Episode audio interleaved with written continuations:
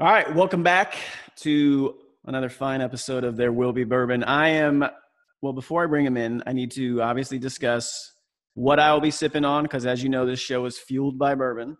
And uh, in honor of, in my opinion, the greatest sports talk radio host in Orlando history, I will be drinking yet another product from the Buffalo Trace distillery, which, as you all know, is the greatest distillery ever. This is Weller 107. Um, if you can find it, it used to be very easy to do and no longer is, at least not at a reasonable price. But anyway, this stuff's delicious. And uh, so that's what's going to be fueling the conversation with a long time. I don't know why he ever actually entertained any of my emails I sent him, but he did. And he's a good man. And so now I would like to bring on Jerry O'Neill. As I said, uh, longtime sports talk radio host in Orlando, Florida. 25 years you did, sir? That's correct. That's correct. I always called uh, Eric Sarge. So I don't know. Are you are you no longer in the military? I hey, I'm still am. 18 years, still going. Good for you. point. Good yeah. for you. Congratulations. Thank you. And I, I appreciate uh, everything what you've done, Eric. Sometimes uh, when we were in Orlando. I was a sports talk show host in Orlando for 25 years. Fortunate to survive all of that.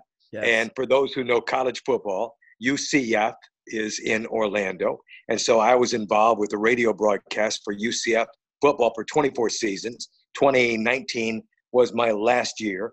We won 25 straight games. I got a championship ring around here so I'm glad you said out. that. So, so I was out. That was my second year out here in 2017. So, do you subscribe to the national championship? Um, am I allowed to move with my phone and go Absolutely, get my championship? do whatever you got to do. All yeah, right. do whatever. And by the way, uh, he's fueled by bourbon. I'm fueled by whiskey. So exactly, that's why he's a great man, right there. So let me go. My whiskey habit started. Let me think if I can find. Oh, there it is, right there. Uh, I've got a, a little man cave my wife is kind enough to allow me. I got to put the phone down for one second, Eric. Hey, so, do what you got to do. All right, I got to pick up this uh, this UCF ring. Oh, he's got the he's got the championship ring. So it's funny about you know UCF because the year that UCF was the only team in college football to win every game, uh, we beat Auburn in Atlanta. And as a sports talk show host, I never made an argument for UCF to be in the playoff that year. Okay. And what year was that? 2018? 2017. 2017. Yeah. You know, time slips. Uh, I say this thing about retirement, and my wife and I live in the villages in in Florida, and it's a the largest 55 plus retirement community in the country, and I love it. There are 55 golf courses. I played 18 holes of golf today. I play 18 holes of golf almost every day, Jeez. if not 27 and many of the courses up here are, and I'd never played an executive golf course until I came here. So they're nine holes. They're usually about seven or eight par threes, but they have different sets of tees, and meaning you can play the deep set where you'll play 175, 180 yard par three holes against some really challenging golf. So that's what I get to do now more than anything.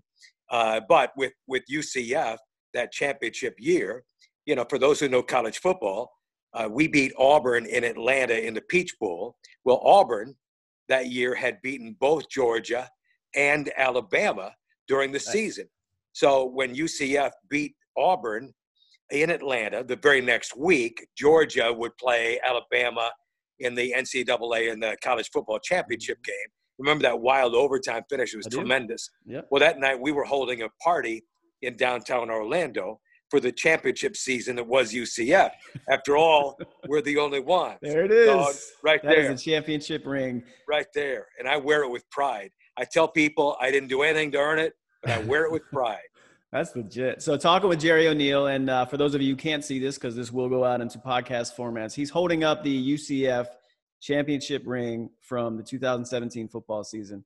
Um, before I get into all of everything, because you've seen literally the the the rise in some bad seasons in that program, but you've seen it kind of come to where it is today.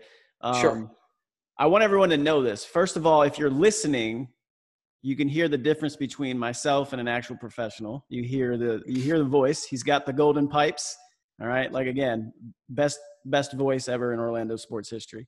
And then also for those of you who don't know this i've been trying to do silly stuff like this you know i, I tried to do get into sports talk I, I tried to do that for a while i just you know my service to the country always kind of came first and took me out of a lot of those efforts but one thing you may or may not know is that jerry was kind enough and maybe i don't know just winging it to just let me come on and actually host with him for an entire three hours once upon a time you remember that i sure do like it was yesterday. I mean, you know, um, the one thing, the one thing that I always needed, I needed a co-host. You know, yeah. I'm not a guy that can sit in a studio and have a microphone in front of me and talk for three hours. I would die myself of boredom. I would bore people to death, and I would die of boredom. So, you know, when my co-host would go on vacation, and and I was the lead host, that doesn't mean I was better. I mean, it was just my experience of being able to yep. get the radio show started and get topics introduced and then you know go from there play it uh, uh, by ear the rest of the way right. and i was a guy that would wing it I mean, we came to work every day where we would have topics that would be natural uh, whatever they may be topical stories etc but i don't remember how we were first introduced whether it was by email whether it was a phone call. But uh, uh I, I, I, I, did I, I would call the show i would call from time to time but i, I yeah. think i it was probably an email because you were very responsive. Like you're, well, you're probably the only one that actually ever responded. I, you know, I won't ruin the surprise and say that you were the only sports talk host I ever emailed, but you were the right. only one to ever respond, and yeah. so that kind of what what started it. Uh, I, I, I said, you're very felt- supportive. You you helped me get it. I remember you helped me get uh, when I started originally doing a little talk show online. Sure. Um, right. You helped me get access to the Orlando Magic and and get into the the stadium and you know go behind the scenes. You know, I always felt, and, and I just, yeah. I, I, who am I? You know, I, I don't know how to pound a nail. I don't know where the dipstick is underneath my hood of my car. You know, there are a lot of things I can't do. Sitting in a studio and talking on a microphone came natural to me. You know, yeah. the ability to communicate. Uh, but when you know, when young people and hell, almost everybody now is younger than me. When young people uh, contacted me, I felt uh, uh, a responsibility honestly, to get back in touch. And you had the background in military. I mean, mm. you know, come on. Uh, you have been one of these guys that have put your life on the line for our freedoms, for our country. How could I deny that? So I always felt a kinship, a bond to guys yeah. who wanted to talk about trying to find out how they might either enter the profession or get some tips on certain things about the job. Yeah, and it was it was, and like I said, um, just the way my personal, I guess, life at the moment and the way that was with uh, just being in the military at the time. Like, yeah, I never had an opportunity to really fully pursue it, but now I'm gonna, you know, just do this for fun, and, and I don't really care what happens one way or the other. I just get a chance sure. to talk and actually do it because things, as you know, I mean, technology is so much. I think we first started talking in 2008. Like things are completely different from back then. Yeah, like you, correct. I couldn't do this 2008. That's why you know no. I tried to reach out to anybody I could to see if I could get any opportunity. Um, see, and I'm and I'm happy. I, I was for 45 years a radio announcer. The first mm-hmm. 12 of those, you know, was before talk radio, before sports talk radio. Yeah. I was a rock jock. And I've kind of come full circle because in moving to the villages, and I don't know in your audience if people even know anything about the villages, it's a pretty cool place for for uh, you know senior adults. Yeah. And people told me I got old and so I said, okay, I'll retire. And you know what? the government sends me money every month. I like those rules. so apparently I paid into it called Social Security. And so uh, my wife and I, you know, cashed in. Our, our employer in Orlando was like, why are you retiring at this age? And I said, mm-hmm. A, because I can, and B, uh, because, you know, I feel like I have one chapter left in my life. God mm-hmm. will control, and I firmly believe that. God will control how long that chapter lasts.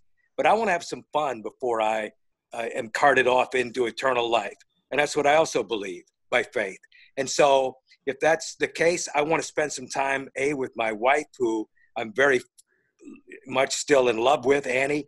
We have a beautiful home here in the villages. Like I said, most we most all driving we do is on a golf cart because there are mile after mile after mile of golf cart paths. So it's just fun. It's a fun existence. It's a beautiful environment in this part of Florida we really enjoy. So good for us. It, it, sounds like a rough life. I don't know, man. Yeah. I don't, I don't, know if I could do that. So is it as wild as I've heard all the rumors over the years? No. villages? No. no. Listen, I don't know if people people that follow some of the stories, you know, there was a it, there is no secret, mm-hmm. and it, it happens to be factual about probably 88%, maybe 90%, maybe more, maybe 95% are white people. Oh no. Yep. That's the way it is. And you know they don't have a guard at the gate or anything like that that doesn't allow people of color but it's about 95 or 90 percent white. Mm-hmm. it's also about 90 percent republican. No. Yes. Yeah. so on president I remember, trump's birthday yeah i remember paul ryan did his uh did an event correct. back there in 2012 yeah. President trump came here you know a year ago and spoke. He didn't come out into the public. He didn't speak in public but into a building here but but there was his birthday was in june and there was a golf cart parade, and we weren't in it. In fact, I didn't even know anything about it, or we might have been in it. But there were 850 golf carts that circled different parts of the villages and went through the different squares, and it was just cool. So we saw a lot of the carts. Well, at one of the town squares, and there are three town squares in the villages, and it's a, co- a population now over 125,000. Wow. Um, Jesus. There were anti-Trump protesters, yeah. and they're pro pro Biden and mm-hmm. it got loud uh, to the point where yeah, I know what happened. There were the the Biden supporters were f this, f that to every cart that came around the corner, and they were calling them Nazis and uh, Trump tards is a word that they love to use, and they want to get in your face. And then the one guy turned around to the camera because the one guy asked him, they asked every cart that came through, "Where's your white cape? like you know your Ku Klux Klan yeah. cape. Yeah. So he said, you know, and it caught everybody off guard when they were doing this. Nobody knew it was coming. When they turned the corner, here are these protesters. And so they're F this. I mean, literally, this woman went out and was F you, F you, F you. Well, some people got it, it got under their skin. And the one guy yelled after he was asked where his white cape was. He went, yeah, yeah, yeah, white power, white power. Well, that, that got national news. That got the news. And it's a, it was a blemish on a the the people here, the lifestyle here. It has nothing to do, hardly at all, at all, with the villages. But you kind of get branded that way. Yeah. And I'm disappointed because that's not who this this group is. It's more about your golf handicap. It's more about you know getting out and just enjoying life and realizing that you're retired and yet uh, you know you don't have to twiddle your thumbs trying to find something to do that's why I kind of support this community. Absolutely. Well, and then it kind of just to touch on what, what you said, and I, I, spoke with my guest last night. It's kind of the same thing. I think that we've kind of devolved in a way that we've completely stripped the value of the term Nazi because that you know that actually means something but you know anyone who anyone who decides to think differently than the left in this country is somehow labeled a racist, a Nazi, right. a fascist. Correct. You know, everything that uh, is the complete antithesis of what those terms actually mean. Now, but, that it's mind-boggling to me. Mm-hmm. And you know, uh, again, I'm gonna share with you. Um, I, I, have always said on the radio, as a talk show host, I tell you what I think, not right. what to not think. What to think. I don't tell you what to think. I said it would be on my tombstone, except we're going to be cremated. So, you know, you won't see it at a, at a, a cemetery anywhere. But, but I've always said, I tell you what I think, not what to think. And so I've been honestly outraged as far as I go with rage, and I don't. Mm-hmm. Like I said, I have the one chapter left. I'm not going to spend the rest of my life uh, drowning in in uh, some of the things that are going on. But I, but as it regards the the storyline surrounding Black Lives Matter, way before it became painted on streets, I always told people, you know, if you look at somebody's skin color and you think you're better uh, be based on your skin color, you're evil. To me, oh, that's yeah. evil. Absolutely. Agree 100%. But, but, don't tell me how to approach life. I'll, I'll, I don't play by your rules. Right. My rules are very simple. I want to treat everybody like a brother. Yep. If I don't know you, then I want to. Now we can't. I want to extend my hand and shake your hand, and say, "Hey, I'm Jerry. Have we met? I don't think we've met. You know, you can't do that now. Yeah. You know, because of, of of COVID. But I've always believed when when I first heard when I first heard years ago, Black Lives Matter. I said, well, of course they do. All lives matter. yeah. You know. And now mm-hmm. I say that, and I'm branded as though I'm some heretic, yep. as though now I need to get mm-hmm. on my knees and ask for forgiveness. And I stop right there and say, hey, I don't do that. I don't play by your rules. And I don't apologize for that. I agree. And, and you, you know, and that's the other problem with, with the, the Black Lives Matter movement is that I think it's, it's geared or it was started for a, a, a legit cause. Exactly what you just laid out. That, of course, right. obviously every life matters and we need to bring attention to what's going on in the black community and then i've always said this as it ties into that because i think a lot of it came out of the unfortunate police issues that go on with sometimes the black community and they get amplified yeah. through the media but my contention is we would have fixed or maybe not fixed but we would have addressed and confronted this issue years ago if we would just highlight the fact that this goes on in the white community, the Hispanic community, the Asian community. No There's question. an issue with police brutality and violence amongst Americans. And that should be the focus, not just when it affects one group. Because when you only focus and highlight or spotlight one group, you make others feel like they're somehow at fault. There's no question about that. I live in an area here in Florida where if you drive five miles out into the country, you see incredible poor communities. Oh yeah. You see real poor communities. We don't think about that in America. You know, mm-hmm. we really don't. We think about the inner city. We see right. the, the, how poor and wretched the inner city can be, but we don't see rural America. And it's not not all of. I grew up in rural America. Yeah. I'm from the cornfields and wheat fields of northern Indiana. My dad owned his own business. He it was the grain elevator, so I know rural because mm-hmm. I grew up in the country. But there are a lot of people who live in the country who've got a trailer or a part of a trailer park. You know, there's a lot of uh, poverty poverty in America mm-hmm. with white people. We don't ever th- we don't talk about that. We act mm-hmm. as though white people have influence and white people have privilege and white people have wealth. Well, that's not the case for all of quote whitey. You know what I mean? Yes and and and that's why I said I feel like a lot of our issues are coming from they get amplified through the the mainstream media, which I still feel is is dying in this country because most people don't look to the cable networks for news other than entertainment. I think that's what it's devolved into.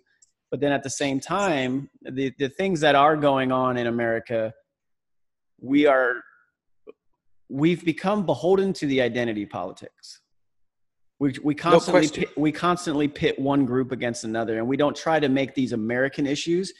And right. by do, by refusing to make them American issues, you automatically uh, you bring about animosity. You bring about uh, some sort of conflict that is not necessarily there. Like we can all get behind what I just said, but we don't present it that way. We don't we don't present it through that frame to the American public. We make it look like oh, this group is completely marginalized and is at constant risk for death when it's just not true because it affects no. every group in this country. It affects but the, the American population.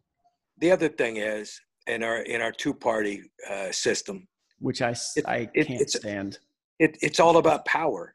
Yeah. And uh, I'll be honest with you. I'll vote.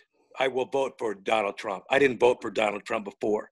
I thought the way he conducted himself during the Republican primaries four years ago were embarrassing. The way he belittled other, you know, mm-hmm. legitimate uh, opponents, and so I couldn't bring myself to vote for him in, in four years ago. I'll vote for him this time, and people go, you know, how could you vote for him? I'm not voting for him.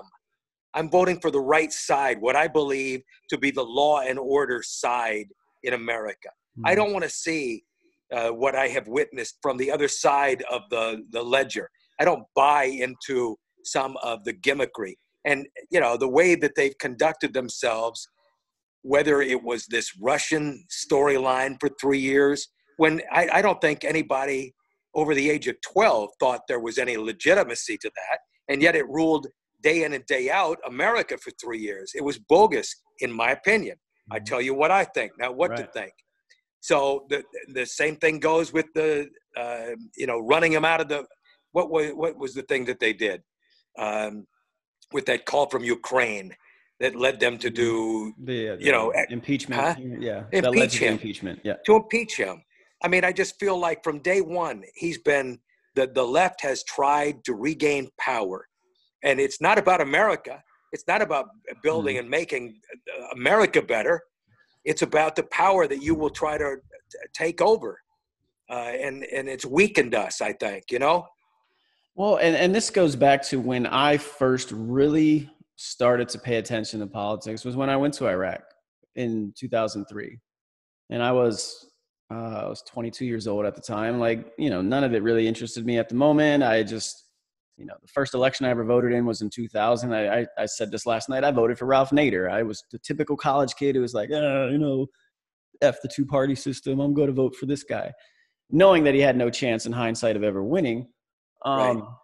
But I looked at like kind of the formation as I really started kind of getting into politics while I was over there because I started watching some of the things that went on with the reconstruction efforts, like the the civilian uh, that was put in charge, Paul Bremer. I've talked about him and and some of the Right. the, the asinine things that he did. Uh, and so uh, that's kind of what fueled me when I went back to college because I left obviously to join after 9/11. But when I went back, I I majored in political science at the University of Central Florida. That's what I got my my undergrad in, and I just remember thinking. I would watch Fox News. I would watch MSNBC. Well, it was still coming about, but CNN as well. And I just remember thinking, like, none of this is designed to inform us. And I was thinking that as a 22 year old. I, I like, Right. and I'm, you know, I'm still dumb. Don't get me wrong, but I, I am a little wiser at this point, and I just Right. don't think that we've ever kind of presented fairly the Republican Party in this country.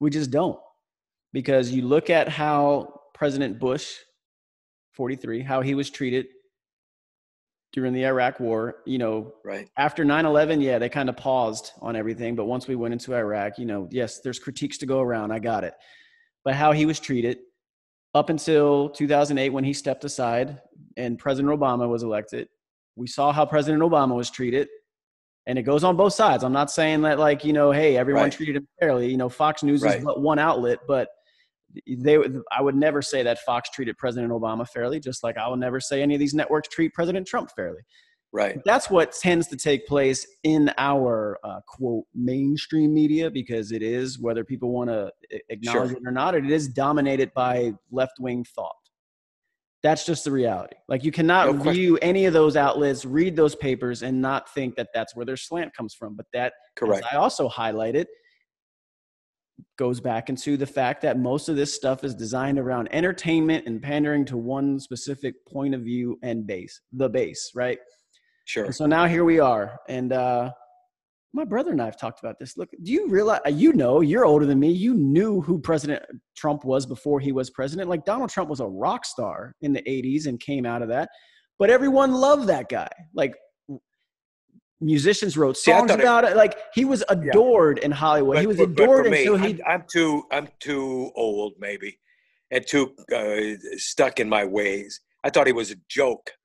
You Yeah. know, I thought it was a joke. yeah, I remember when we all in the did. state of Minnesota. huh? I'm serious. yeah, we I- all did. said- we all did. Absolutely. I've said about Donald Trump, and I will vote for him because I I oppose I oppose the left more.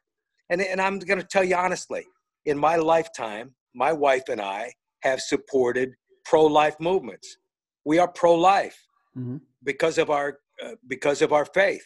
We believe in our Christian faith that life begins at conception. We believe in God, and we don't uh, deny that, and we don't apologize for it. I believe in my heart that Jesus Christ will return in glory, and we will end this whole thing that is life on earth, and there will be heaven and there will be hell. I don't apologize for my Christian faith beliefs, but it, it is what is central to me. And therefore, when I look at certain things that happen, Donald Trump is a dunce, in my opinion. The man is a dunce, but I believe more on the right side of the ledger than I could ever see on the left. I Mhm. think the left is misguided I think at times it's it borders on evil, and people in this audience may go, "Wow, what a lunatic you've invited here tonight." But that's that's what guides me. And mm. you know, I'll be honest with you. We used to watch the news. We used to watch yeah. the nightly news religiously. Yeah, we all did. We can't nope, because we anymore. find I find myself cussing while I watch it, and my wife is distraught to the point she thinks I'm going to have a heart attack. so we'd rather go out on our golf cart and ride around in the you know it's the late not worth it, right? It's just weather. not worth no, it. it's not. It's not. It's just not. Uh, and here's and, the other thing. Here's the other thing. You know, I'm a sports talk show host for 25 years in Orlando. I don't know if I will watch any more sports because the political message within it. I mean, you know Orlando, yep. and you know Disney World, where yep. the ESPN uh, mm-hmm. center mm-hmm. out there. I remember when we broadcast live from the grounds of Disney when they first opened the mm-hmm. ESPN Wide World of Sports uh, complex, and that's where the basketball will be played out there. But you know, with respect, and again, I tell you what I think, not what to think. Mm-hmm. When you have across the court Black Lives Matter, that offends me because you can tell me again what to think, but I'm gonna tell you what I think. And that is when you take a knee during the my national anthem, that offends me. And if you say, well, that's your problem, maybe it is my problem, but that's who I am. Mm-hmm. I believe that guys like you, guys like my dad, I was born, as you see, I got a bad eye. Okay. When the Vietnam War was on, I got a draft lottery number. It was number one. But because of that thing right there, I failed it. I went 4F. Mm-hmm. Okay. Yeah, yeah. I failed my test. I wasn't able to go serve in this man's army. They said, no, we'll work it. We'll try it without you. Mm-hmm. Okay. That's what they basically said. They always and I will. said, hey, They'll still go if on. you need a second tier group, call on me. I'll be willing. But that's that's the way it was for me. But when you when you take a knee during my anthem, that offends me. I don't care. You can tell me six ways to Sunday that I'm not supposed to be offended. I am, because of guys like you who went overseas, that you know, and and fought for us after our towers are bombed and people came to this country and took mm-hmm. lives of American citizens of every creed, of every color. Right. I'm I'm still, you know, hurt. 9/11 mattered to me, and uh, it it always will. I will never forget. That's what we used to preach on 9/11 during forget. our sports talk show host. Today is 9/11. We will never forget. That's mm-hmm. the kind of uh, that's who I am at my core. Okay. And you should be allowed to feel that way. And that's Correct. what I feel like isn't happening. It's like it, it, unless you're you're either on you have to support what everyone else is doing at this moment and you don't get to feel like you feel and that's not america no it's not no you know what we're and again i don't want to force i don't want to force my opinion on you but again i don't play by and i'm not talking to you eric no, I i'm talking to anybody who mm-hmm. tells me well wait a minute that's racist no look i don't play by your rules i play by my own yeah. i live by my own rules i'll be glad to share what rules i play by you don't have to play by mine but right. but I don't have to play by yours. And that's also American, right? But that's what it's supposed so. to be. Yeah, I think you know? so. And um, man, you said a lot. I know I almost wrote it down, but I didn't. Um, I just think. Well, going back to what you said. So you, you mentioned you won't watch sports. Is that because of? Well, I'll be honest. Now? I have peaked. I have peaked as we do this. Uh, as we do this live. You know, we're two days into the baseball season and I'm a diehard. Gi- I'm a diehard Giants fan, and I See, finally beat the Dodgers. Oh, I fucking love it. Did you win? Did you win? Yeah, they won. Three? They they. All right, man. Cool. It, the Giants have committed seven errors in three games. I thought they were about to blow it again. Like they can't they can't field routine ground balls. This is so frustrating for me. What's Current. interesting? The Braves got beat one to nothing in the opener in Shea. Uh, I, I call it Shea yeah, Citi new, Field in New yeah, York. The new. Stadium. And then today, Marcelo Ozuna who was picked up by the Braves in the offseason, with two strikes in the bottom of the ninth, hit a solo homer to tie the game in Citi Field. And then the Braves went and got three runs in the 10th inning. Okay. And uh, held on to win the game. So, I'm, I'm, you know, I'm, I'm into that. The NBA, I, I really don't think I yeah. will see the ball bounce. I really don't. And well, I covered the Orlando Magic, yeah, you know, for 25 years. That's that's been my only access ever to a pro team because of you. Um, well, before we talk about the NBA, but I just wanted to bring back: Do you like? Well, let me further back it up. So you you mentioned the political things are kind of turning you off, but here's where I come out on this, man, because none of this really it doesn't interest me. Like I've never looked to a professional athlete for a political opinion or guidance. I tune in and it's not to discount pro athletes. I'll discount some, like LeBron right. James, because I don't think the man is remotely intelligent enough to, to, to hold the position that he does. He's just right. great at his sport. But if he was my height, no one would give a shit.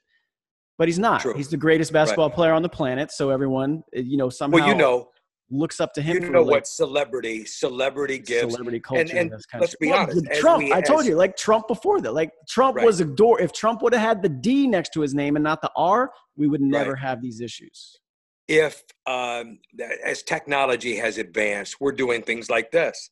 Right. So it gives everybody in the world a platform.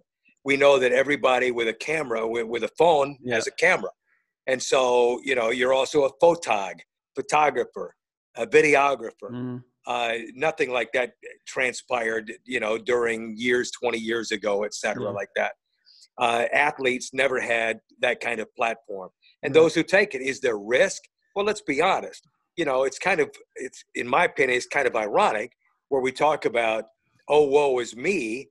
And with respect to LeBron James, and I admire greatly his talents, but let's be honest, from the from the time he was 17 the man has been a multimillionaire. Yeah. You know, so uh, don't tell me, oh, woe is me. You've been a one percenter the majority of your life. Right? Right. That's absolutely right. And that's why. So I wanted to kind of, and so before I go further, as I'm looking for the specific quote, but to tie it in back to sports, like I, I tune in to see how the final score gets achieved. That's it. I don't need to feel, I don't need to think like my quarterback of my football team, or I don't need to think like the point guard of the Magic. I don't care about that. Like, that's the whole point of America. Like, you get to have all your opinions too. Right. And we don't have to be aligned in them. But at the end of the day, like when I'm watching sports, when I watch the San Francisco Giants, I grew up a Giants fan. I just happen to be fortunate enough to live out here in this part of the country. Finally, I can watch them every day. I could never do that sure. growing up. So I don't care that, you know, Gabe Kapler and everyone except for I think Coonrod or whatever the dude that stood. I don't care that everyone's kneeling. Like I don't. Go for it. Knock yourself out. I just want to make sure you win between innings one through nine. That's my. Right, that's what I right. care about. Um, See, and I, I wrote. Uh, I, I, created a new Twitter profile. I won't okay. tell you what it is. I need to find it then. But, but what it was, what it was, the reason I did it is there was a Bay Area writer in the for NBC in the Bay okay. Area who took issue with that athlete. I forget his name. Uh, he's not one of the stars of the Giants. Uh, who's the only guy who didn't? Sam uh, Coonrod. I'm looking at him now. Okay. Yeah. He, he's the only one. He's the only one that didn't uh, take a knee. Yep. And he said it's because he's a Christian. Mm-hmm. And he was trying to elaborate on it. And this author of this article found fault with that. And I said, everyone I does. wrote him Everyone finds fault with everything. but I said, "Who made you God?" I think it was yeah. Milton Poole or something. The kids, I, I know they, yeah. the guy's last name is Poole. I, I said, "Who made you God?" You know, it's like I've said to you. I tell you what I think. I don't tell you what to think. Yeah. I, I, allow you to come uh, to your own decisions in life, and you are responsible for you. Uh, but don't tell me how to live. Don't tell me what to think. That offends me. You know what I'm saying? I'm mm-hmm. human too and I don't want to infringe on you or any other human being. I don't want to have influence on anyone. If I say something that you agree with, great. We can be brothers or sisters in those thoughts. But uh, for you to challenge another man's thoughts and and chastise What's his religion? Him, it was his religion. Correct. That's, yeah. If, that's if even you worse. chastise him on his beliefs, mm-hmm. who made you God? You know, in His yeah. world, you're not. Right. So here I found the quote. You know Jason Whitlock, right? You're familiar with him? Of course. Okay. So Jason Whitlock is one of the the, the few I think left. I'm a fan. Yeah, I think he's one of the few honest voices still left. Uh, but he said he wrote a column the other day, and his his quote in here. And so for everyone who's watching or just listening, if you don't know who Jason Whitlock, I don't want you to think that these are white guy Eric's words. No, these are a, a black man who's came from the inner city ghetto, as he'll describe right. his own story these are his words. And he said, quote, the courageous black professional athlete will be the one bold enough to point out the fraudulence of the movement. And that is what I think won't get any attention when it does happen because we've already seen this. Like, I'll actually look, I, I'll bang on LeBron James all we want, but you know, I'll give him credit for not playing the NBA's game where he's like, no, I'm not going to put a fucking phrase on the back of my jersey. Like, right. you didn't talk to me about that. And then you're going to limit it anyway. So how about I just put my name on the back? Guys like that. Now, if LeBron James would have put something on his back, I think he is smart enough to realize he's going to get all the attention one way or the other. But he's right. he completely stripped the power out of the media on that aspect because he's like, nah, you're not going to talk about why I did what I did. I'm just going to put my name on the back. Right. So I do give him respect for that because I think, like, and this goes back to what I said about, hey, let's, I don't, do you think I'm really going to tune in to watch the NBA to see what, you know, Markelle Fultz, what, what what's on the back of it? Like, I don't care. I don't care. I'm sure there are people who do. Oh, do we got the cat? Is this the cat you've always talked about, or is this a different That's one? my cat, Callie. Uh, it is Callie. I've definitely heard about Callie over the years. That's so. We used to have a cat named Monkey. That's okay. That's what it was. Yeah, it was Monkey. Monkey. How Monkey long did came Monkey into our for? lives? And and uh, you know, Monkey. After about 15 years, we had to put down. It was the saddest day of our lives. Uh, and then our vet called us a year later and asked if we wanted to take on this rescue. Aw. And so this is 14 years later. So, oh, wow. you know, here I thought I'd never be a pet owner. Yeah. and for what is it like uh, 25 years of the last 26, we've had a cat.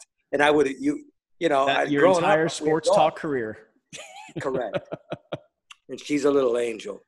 She is. Hey, so I'm moving in with my girlfriend next weekend in Napa, and she has a cat Congratulations. cat. Thank you. She has a cat. We currently, my daughter and I have a ferret, but she has a cat. Um, she calls the cat Dottie. I call the cat Chunk because she's pretty, she's pretty hefty. oh yeah. Well, see, that's what happened. She's very sweet. She's only about a year old, so she's still a fucking demon. But. We didn't we didn't know how to raise a cat, and so she got to be a fat cat. So I had to give her a shot of whatever it was every night. It was like so sad because she ballooned, you know. but now Callie has just remained. She's a calico, and yeah. so she's a female. It's pretty. She's, she's great markings. She got she's blue eyes. Beautiful, huh? She have blue eyes. I don't think so. No, uh, maybe just the way she looks. Yeah, maybe she does. Maybe. Maybe she does. She got lost here. Aww. I got panicked here in the villages. We put her out in the backyard for just a little bit one night, and I went out about two minutes later, and she was gone. Took off for freedom. And so that was very scary. But she loves her daddy, as, as you should. can tell. The the breadwinner. That's tell. right. She should. She she understands who the greatest sports talk radio. Oh, she's a showboat. Look at her. Look at very calm. See, I couldn't do that with our with this. Well, I, I guess it's technically going to be our cat. She's just too young still, but you know. You know, we were out there. UCF played uh, Stanford. Santa, uh, played Stanford. Uh, Stanford. Yep, beautiful. And, Did you actually go out to the game?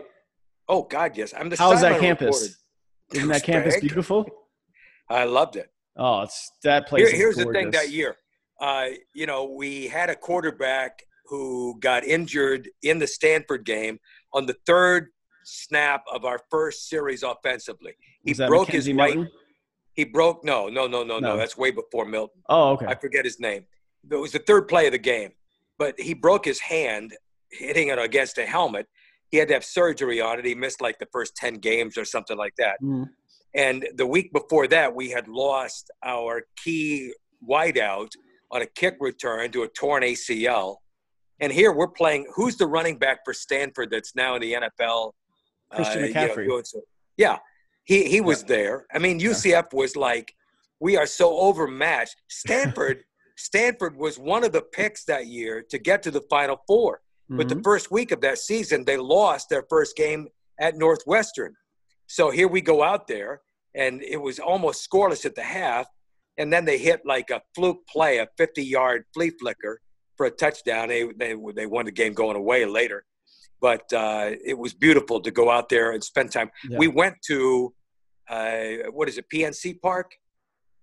Well, that's uh, you're talking about the, the Giant Stadium or the Padres? Yeah, what, what is it? Well, the Giant, the Giant Stadium, Stadium, at the time it was AT&T Park. Now it's now it's Oracle.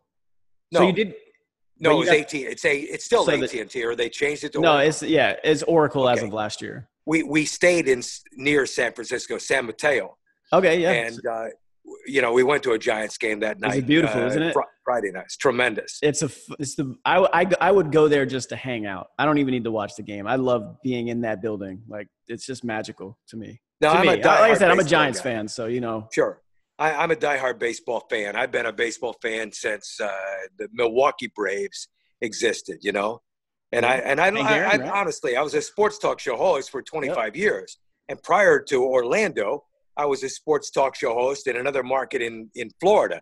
So, you know, sports talk has been my career. Mhm. uh, but getting away from it.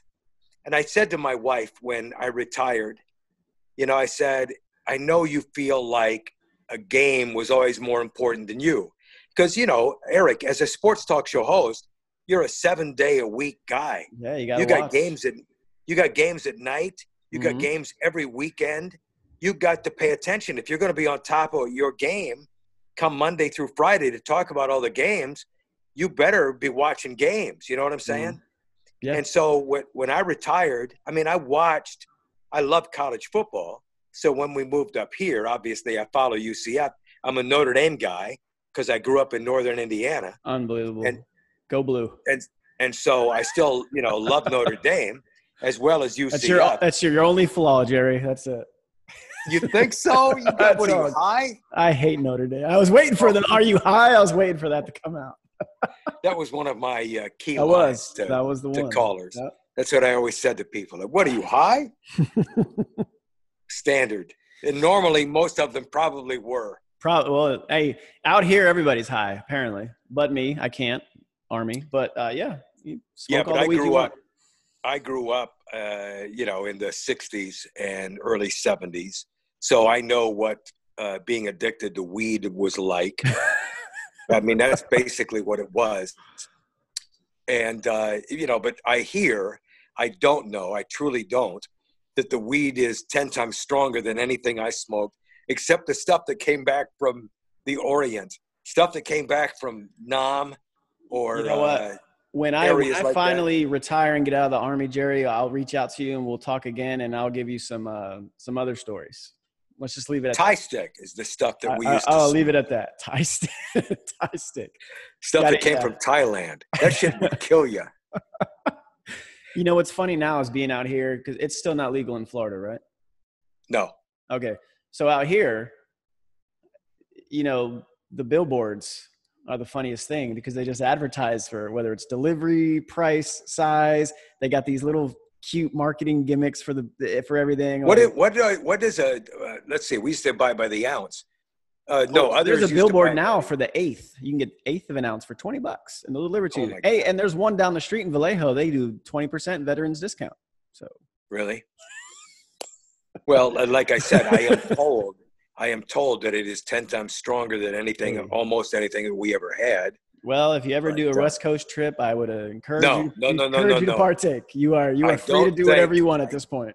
I don't think that's going to happen. I don't think that's going to Okay. happen.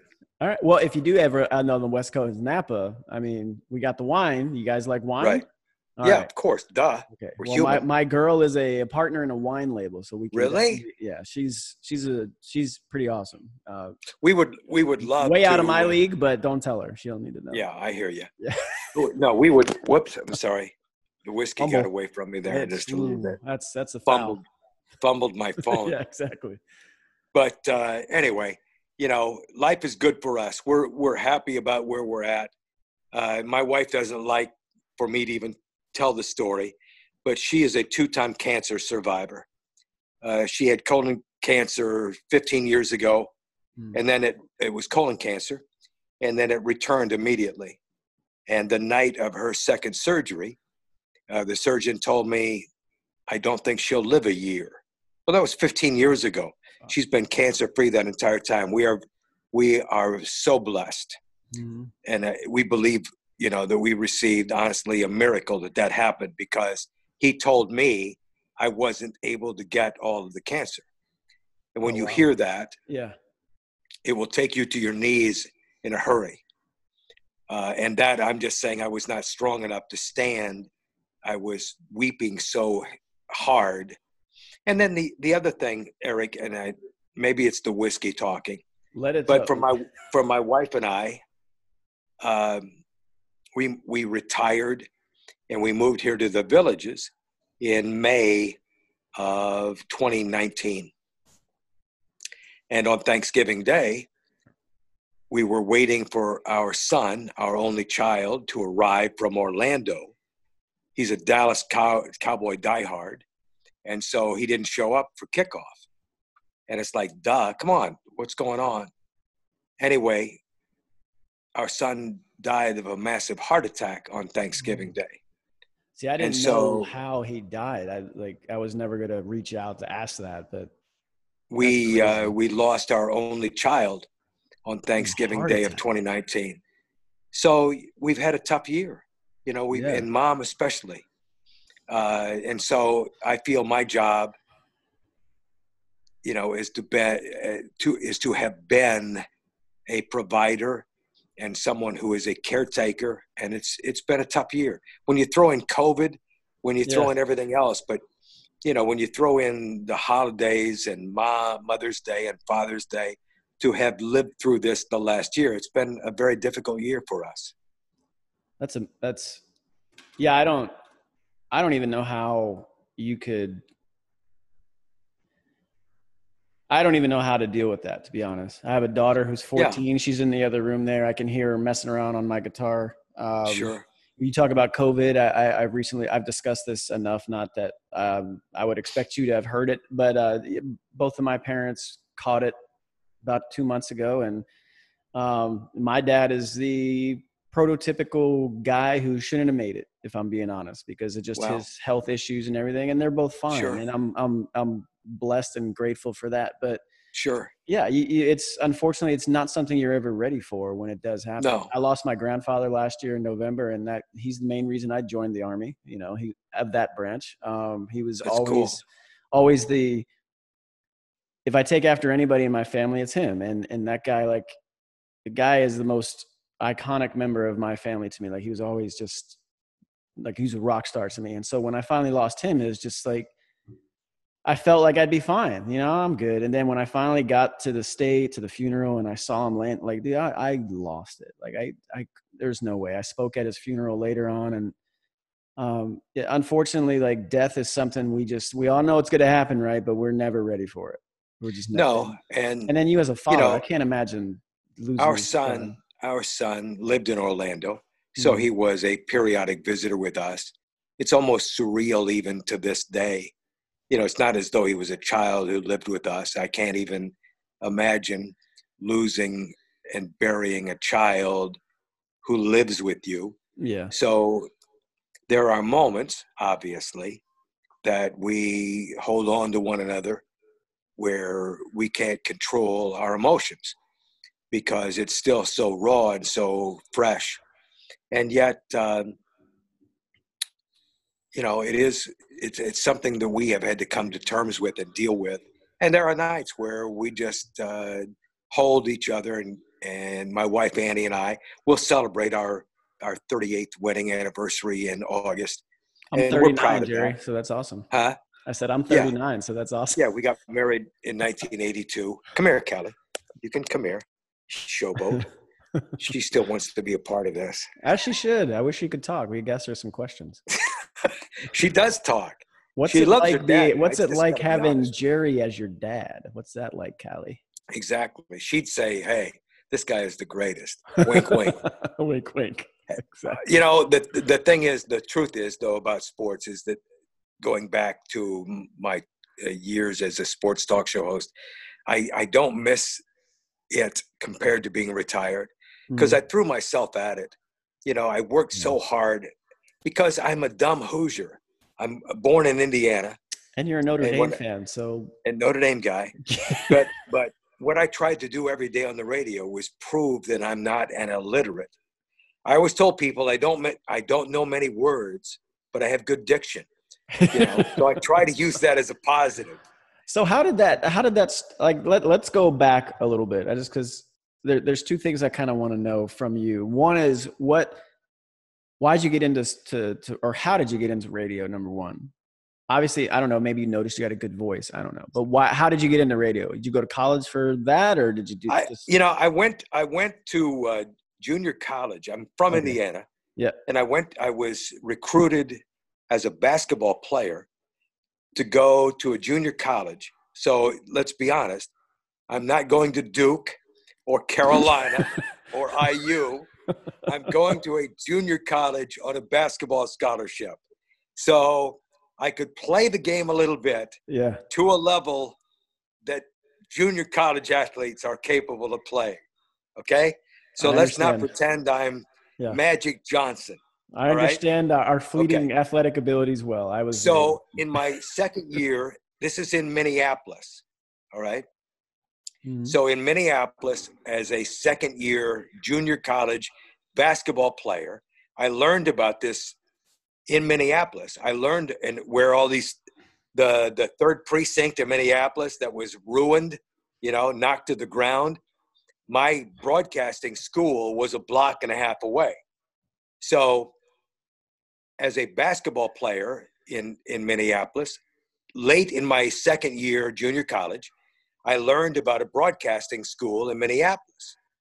And I went down there and talked to the people there and learned that I could end up being go to the broadcast school. And they guaranteed you a full-time job in radio if you came to the school. It's like duh. You guarantee me a full-time job. I'm in. So i went to this 10-month radio broadcasting school and ended up getting a full-time job you know of all places fort myers florida as a rock jock there was no such thing as talk radio this is 1974. And so I became a rock jock in Fort Myers, Florida. I'd never been to Florida. It pinched me. You know, I'm leaving Minneapolis, it's snowing, and I now am moving to Fort Myers, Florida, and I'm going to play rock and roll music. What's not to like? And so I did that for 12 years. Oh, wow. And then I thought, holy God, what am I going to do with my life? I'm playing music for, 12 you know, and talk radio started to evolve and I became a talk radio personality. And I'm doing uh, crime and juvenile crime and county commission meetings. And it's like, I'm going to kill myself if I have to do talk radio. It's so I evolved into sports talk radio. yeah, yeah, okay. That makes more sense. And you know, okay. I'm, I'm talking, you know, so I got the opportunity to do sports talk radio and then this job, they came to me in Fort Myers, Florida, and they said, um, "There's a new all sports radio station opening up in Orlando. It's the first all sports station ever in Orlando." And so I applied, and I won the job, and boom, the rest was history. Was that 580? Was that the one? No, 540. 540. That's right. 540. We, okay. we were 540 a.m. Eventually, they took our 540 and moved it to 740. It was the same format. 740 the team, yeah. And so we were 740 for many, many, many years. And then, Eric, you know, the stupidity of the ownership, they decided we're going to change formats. They came to me and said, We're going to change formats. I said, What? What are you going to do? They said, We're going to take the sports station and make it Mexican music. I remember. And I said, "What are you kidding I, me?" I do remember this. I said, "Are you kidding me?" It wasn't go, even no, Puerto Rican we're music, which was actually popular huh? because the entire Correct. population of Orlando that isn't white is Puerto Rican. So yeah, Mexican so, was odd. so I changed radio stations. You remember that? Yeah. I moved across town. Yep. I, I, I would not I have done, wanted to do that. I wanted to stay at the station I was at, but they changed formats. There's no more sports. So I went across town to another sports station, and I was over there almost 10 years. That's where you and I met. Yep. And then I had the opportunity later to go back because they decided to ditch the Mexican music format. Oh, imagine that. They went back. Yeah, no kidding. Duh. Uh. and so they went back to all sports, and I went back over there, and that's where I finished my career in Orlando. Were you? Did you finish with with Mike? Mike Tuck? Or no. Did, oh, okay. The shot doctor.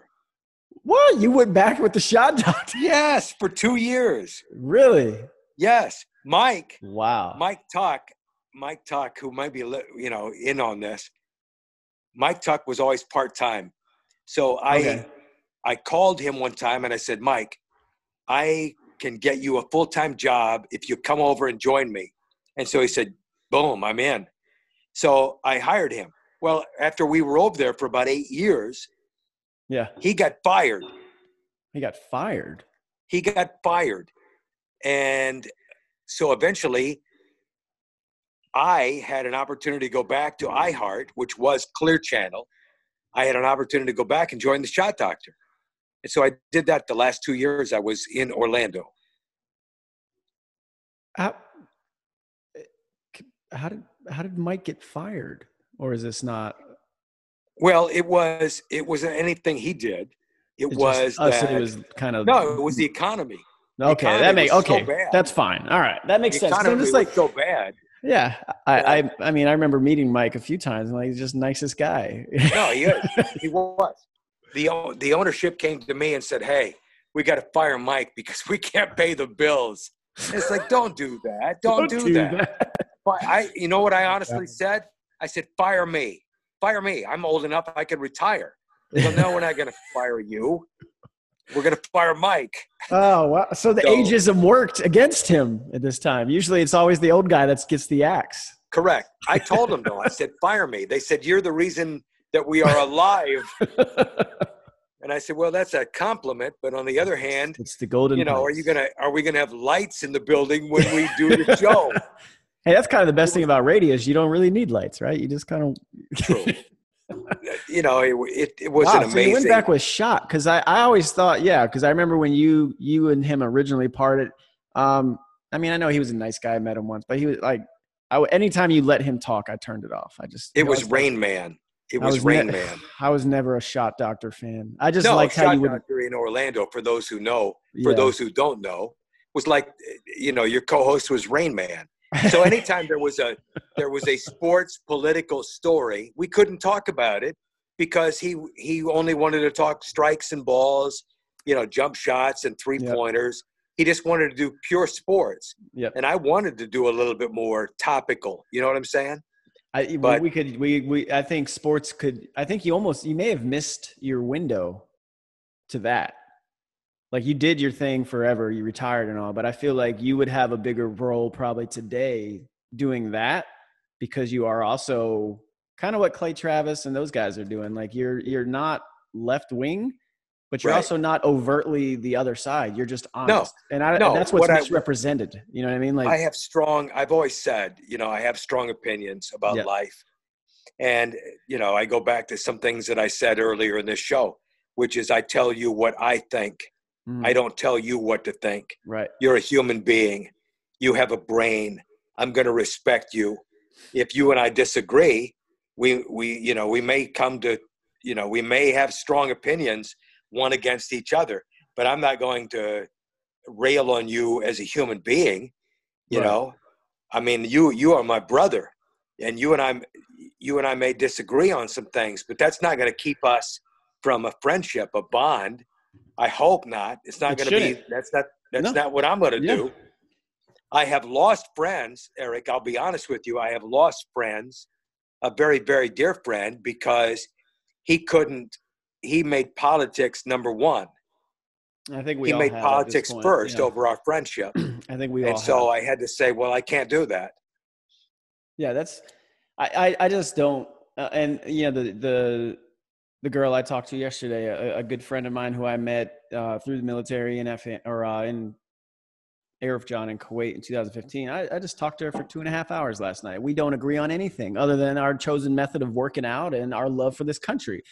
But she's articulate enough to at least talk her side and I, and it's great and that's my whole point. That's the original reason why i wanted to do this show. I don't want to like broadcast an echo chamber. I think that's boring. It's stupid. I want to prove that we can have americans with their views whether they're different from me or not and we can still be civil and have a conversation and usually it centers around bourbon right? So I hear you. that, What that I'm is- that is doing my is- thing I'm literally moving in my own home because I my phone tells me that it is low on power. But what I'm going to do is uh, boost it here just a little bit. but I don't know how long you want me to bore you and others. Hey, we'll, we'll keep going. I, I was going to ask you because it's uh, about 10 o'clock your time. I know you probably got another 38 holes or something to play tomorrow, but um, I did have a few more things to ask you. But if, if we need Let's to wrap talk. it up, we can. No. Okay. Dude, so, you know and this is this is important to me because uh, I am a UCF grad myself. Uh, I do follow the team. I grew up a Michigan football fan, and I cannot stand the program anymore. Um, so I most of my I'll, I'll still watch, but most most of my attention is on finally my alma mater because they matter, and they never did for a very long time. They they Sure. put out a lot of pro players. They've had a lot of great players throughout the history Tremendous. So that let me start there. Who in your 24 years, who was your whether it was your favorite player to cover or, or what? Who who who did you Wow. who always stand who stands out the most, I guess. Oh, there's there's too many guys. Exactly. There are too many guys. But now you got to I love. I, I'll be honest with you though. I love the Griffin twins, Shaquem and Shaquille. Yeah, yeah, those yeah. There were nights Thriving in the NFL right now. there were nights where those guys lost. They were the Seattle Seahawks. Yep. And if, for those who forget, the one is the one guy with the one arm. Shaquem. And and, and I'm a twin, and so Yeah. twins mean something to me. Uh, I have a twin brother named Terry. Of course, I got the looks, I got the brains, not. But uh, Does he sound like you? Do you guys- guys have a similar voice? see, no, no, no, No? He's Okay. a newspaper guy. Plus, he married money. Married. But we won't get into that. All right. You know, Shots he- fired. he- Shots fired. Okay. more more power to him you know what i'm saying i don't deny i don't uh, whatever those words would be as i told you i don't know many words you just but i have diction. good diction uh, but but the point about the griffin twins there'd be nights that ucf would lose and i'm the sideline reporter and i do the post game from the locker room and if you remember uh, ucf for i think 14 years george o'leary was the head coach Yes. george o'leary was the head coach at um, georgia tech Mhm. and then he became the head coach at Notre Dame for about a week. until they found out that yeah, he, for about a week, or less, maybe and they found out that he cheated on his resume and he said that he was this or that. But in reality, and I love George O'Leary, Mhm. but George O'Leary was a prick. Okay. and so it's my total belief, and I know Notre Dame people, once George O'Leary was found out to have, you know, added to his resume that was there for years, they met George O'Leary for four or five days. They were not going to defend George O'Leary because he was a prick. Okay, if if if they were if George O'Leary was a guy that everybody liked the first four or five days at Notre Dame, they would have had his back. yeah. They Yeah. didn't have his back because they saw who he was. Mm. And in uh, then after that, he couldn't find a job, and he ended up being the defensive coordinator for the Minnesota Vikings Yep, I remember. because there was a guy, I forget his name, who became the head coach of the Minnesota Vikings, who Mike worked Tice. for George O'Leary. Huh? Mike, Mike Tice. Tice. Yes, Tice worked for George O'Leary. Mhm. I believe it was at uh, Georgia Tech. Okay, so Tice was there, and when O'Leary was on living on a limb, Tice hired him at Minnesota to be the defensive coordinator. So here he is now. At least he's back in the game. And then O'Leary was hired to be the head coach at UCF. The first year, he went unbeaten. No, no, no, the no. only I'm major college coach Obvious. to have two No, no, no. defeated seasons, right? No, no, no, no. It wasn't unbeaten. It was winless. Yes. That's First coach to have two of those. Yes, he was. he ran off all the pirates on the UCF football team because UCF at that hour, when he became the head coach, had a bunch of pirates on the team. They they ran the ship, and he ran them off, and then they they didn't win a game, and then the next year they were bowl eligible. So he was like, "Wow, look what he has done." But he was a difficult sob. He was a son of a bitch, uh, and I had to deal with him every post game. Yeah. Okay. Oh my God. It was hard. It was like, just get ready to get beat up verbally. So I'd was he ask like him, a, was he like a Bill Belichick, but for college? You think? no, I don't- I worse, worse. You think? Yeah. worse. I would ask him a question, coach, talk to me about tonight's game. So he would do an overview of the game in 49 seconds. He would do a complete overview of the game in 49 seconds. Now, what am I supposed to do? so I say to him, Coach, you guys turned the ball over four times tonight. I already told you that. I already told you that. He would just beat me up verbally. So now we travel with the team, okay? Uh, So this is a road loss. So when we get ready to get on the plane, he'd be standing. We're out on the tarmac. We'd have to climb the steps to get on the plane. He'd be standing at the bottom of the stairwell. And he'd go, Hey, O'Neill, I was just busting your balls. I go, Coach, I know. I don't know how many times I heard him say that to me. Hey, O'Neill, I was just busting your balls. So at the end of George O'Leary's career, thanks be to God, he got let, he was told, I was in the room by the, the president at UCF, oh, John wow. Hitt, Coach, this is the end. We're going to tell people tonight that this is your last year. He goes, I'm not telling people tonight this is my last year. he goes, I'm out of here if that's the way it's going to be. So that was the end of George O'Leary's career. And we went winless. 14 years? Yes. And then uh, UCF hired Scott Frost. Yep. And it was the difference of day and night. For those who know college football, he's now at Nebraska. Scott Frost was at UCF for two years. Never should have The left. first, I'm sorry, I, I don't think he should have left, but he didn't want to leave. yeah. Let me tell you something, and I'm being honest. Yeah, give me this because I, I Yes. this is insight. This is Scott- good. Scott Frost was at UCF two years. Mhm. The first year was to follow a winless season. Yep. He got us bowl eligible. It became a, a, a change in culture. hmm People talk about that, but he did it.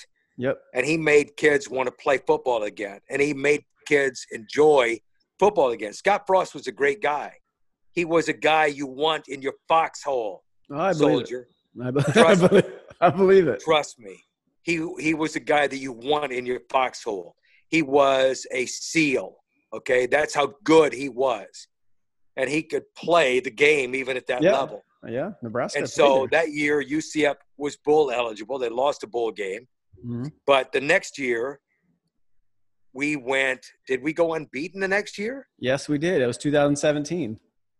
Yes. I'm trying to remember back. oh, I remember.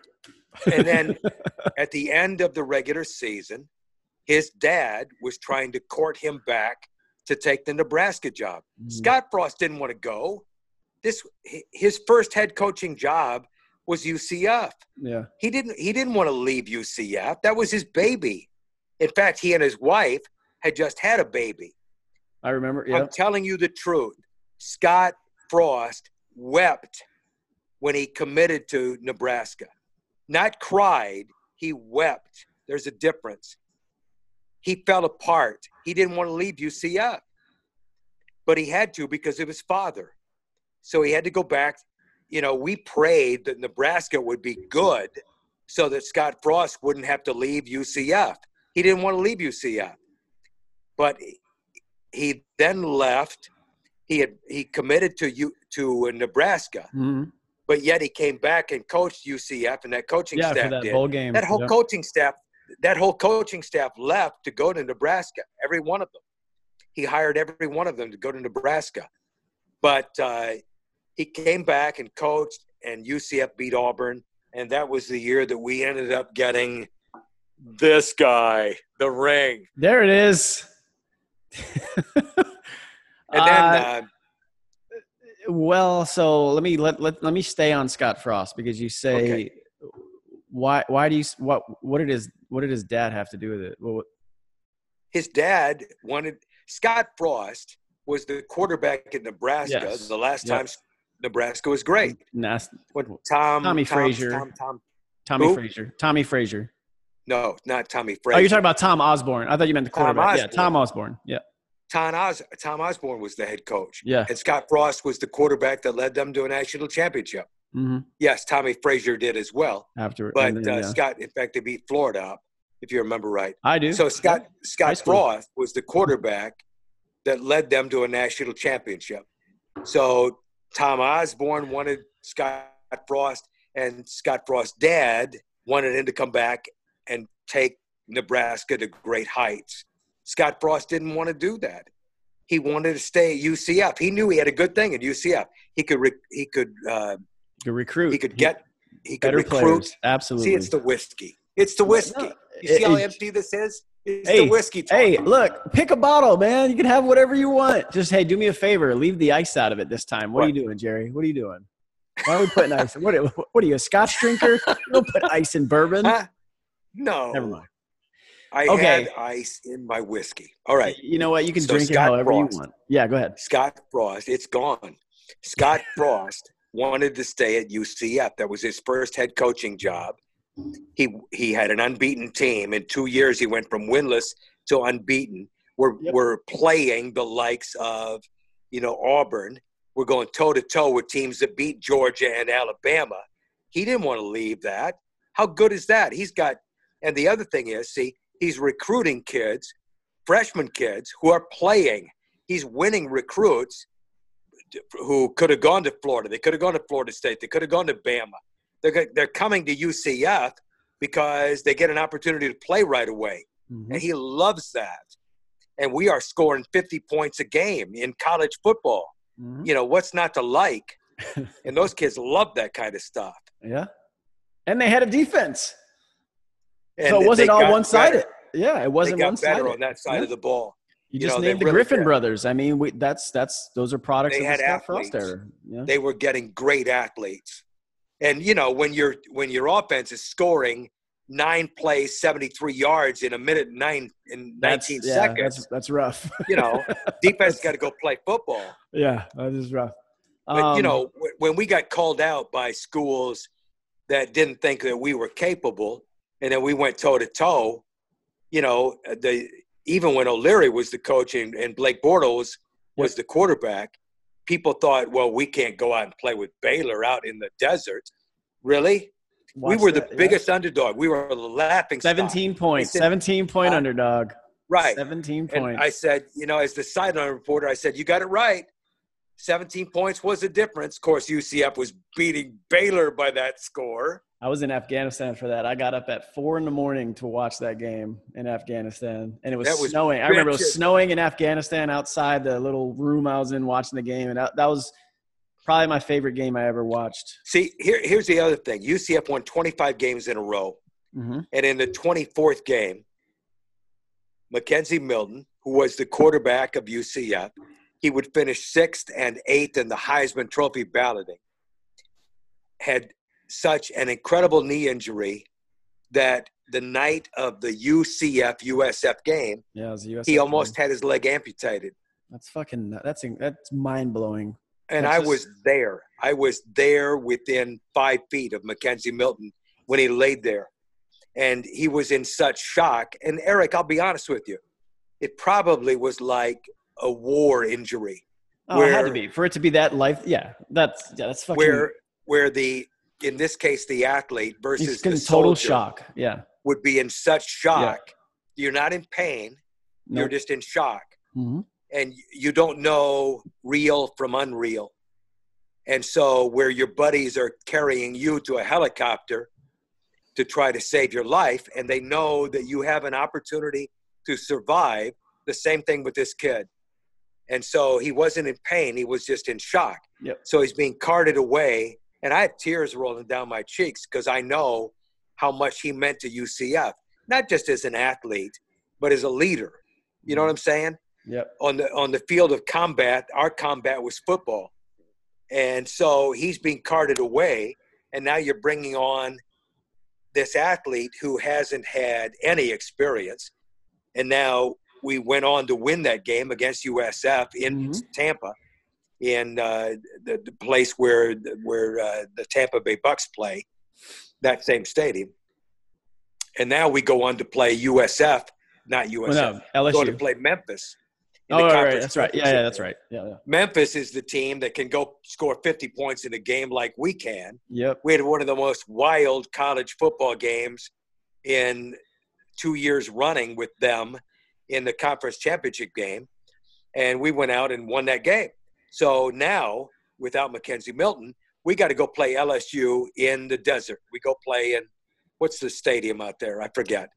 Uh, Uh, in uh, it's only because of the liquor. I mean, it's in it's in Arizona, obviously. Tempe. No, it's not Tempe, it's in Tempe. It's, uh, No, No. Glendale. Glendale. Glendale. yeah, the the Fiesta Bowl, right? Correct. Yeah, Correct. yeah, yeah. So we're playing there. That's where Blake Bortles beat Baylor. So Yep. now we're going back out there. You at uh, UCF had a two touchdown or ten point lead. We And they and I lead. thought they they knocked Joe Burrow out for a second. I Correct. Thought, I thought I thought correct. For those who remember that game, Joe Burrow would look like he was dead on the field. he did. I think and I think unfortunately, you know what I think that hit did? I think it it made him who he is today. Correct. I think we not we, only we that- turned the light on that that, man. We picked him off. We picked him off and returned a score for a touchdown. We have a 10 point lead. We have just sacked him on another play. We have a 10 point lead. We totally are dominating the opening quarter against against LSU. They have, by the way, not lost since. But nope. I- but that- what that happened hit did was it. Burrow was sacked on a third down right after we picked him off for a returned for a touchdown. We sack him on a third down. The entire stadium there at Glendale is UCF oriented. LSU has a ton of fans, but everybody who's not an LSU fan is a UCF fan. Mhm. We are we have won them over. So we have sacked Joe Burrow. We have a 10 point lead. And the guy who sacked Joe Burrow thought that Burrow fumbled the ball Yep. and that he he recovered the fumble. And the referee called the ball dead, and it was dead. He Mhm. picked up the football and fired it into Yep. the ground. Flag. And they call a personal foul, That was it. 15 yard penalty. Joe Burrow comes back on the field with stitches or band Yep. aids in Yeah, his underneath chin. his chin. Yeah. He leads them to a touchdown. They get us a three and out, and they start to dominate the game. We got a touchdown in the final minute of the half, Yep. but uh, they were the better team. Oh yeah. But better you know, be. once you have, it's like a boxer.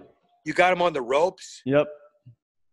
You, You gotta know, finish you keep- and you can't make you stupid plays or stupid knocking penalties. him out. Yep. And that penalty was a was a game changer. Yeah. Well, football we more lost, than think, football by more than seven. anything.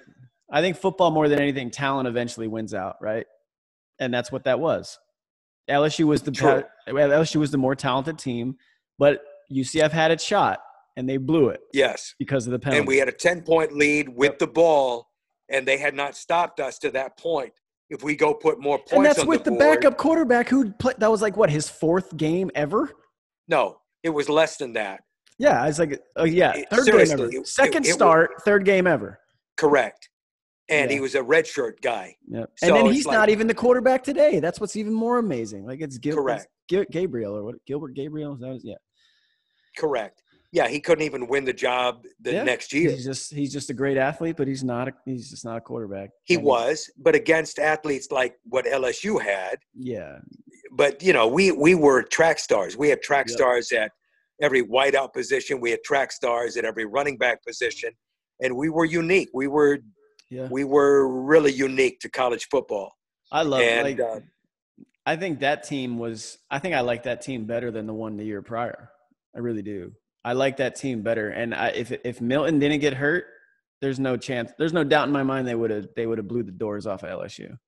well, we would. I believe we would have won that game. I'm convinced Yeah. of it. even Uh, falling because- behind because he's he's Milton. Whatever whatever you say about it, McKenzie Milton had that. Like that Yes. guy was the guy that no one was going to be like never feel like Yeah. they're out of the. He's like Tom Brady in a sense that you never feel like you're out of the game. I stood with Scott Frost and McKenzie Milton. There were three of us Scott Frost, McKenzie Milton, and me in the big house at Michigan. And, and McKenzie Milton did not play in that game. And Scott Frost walked off the field. McKenzie Milton at the big house in Michigan had tears in his eyes because he wasn't playing. And Scott Frost said to him, You will win Conference Player of the Year on my watch and and I think he was saying that because he felt Milton might leave UCF. There were moments where Scott, where uh, McKenzie Milton thought about leaving UCF early in his career, because as a freshman at UCF, McKenzie Milton was booed off the field because the offense was so bad. McKenzie Mhm. Milton was so new to the game of college football that he would he would take snaps in the Scott Frost offense and the line would let him down, where he'd be running around trying to save his own neck, Yep. and the offense was being booed off the field his freshman year. That was the year where they went from winless to bowl eligible. It was the next year that they became really great. So it it, it, was a it was unbelievable to be a part of the UCF experience all those years, especially you know during those years that UCF was the only team unbeaten in college football. It's tremendous. Do you think Do you think Milton's going to play again? I do, I really do. Who's he going to play for? Well, I think it's UCF, Really? but you know, 2020 now is up in the air. 2020 is totally up in the air as far as, and and you know, UCF had a schedule uh, that had them playing, I think, North Carolina or Georgia Tech or both, and now that's. Well, not I know they were gonna playing. Yeah, they yeah they were playing both.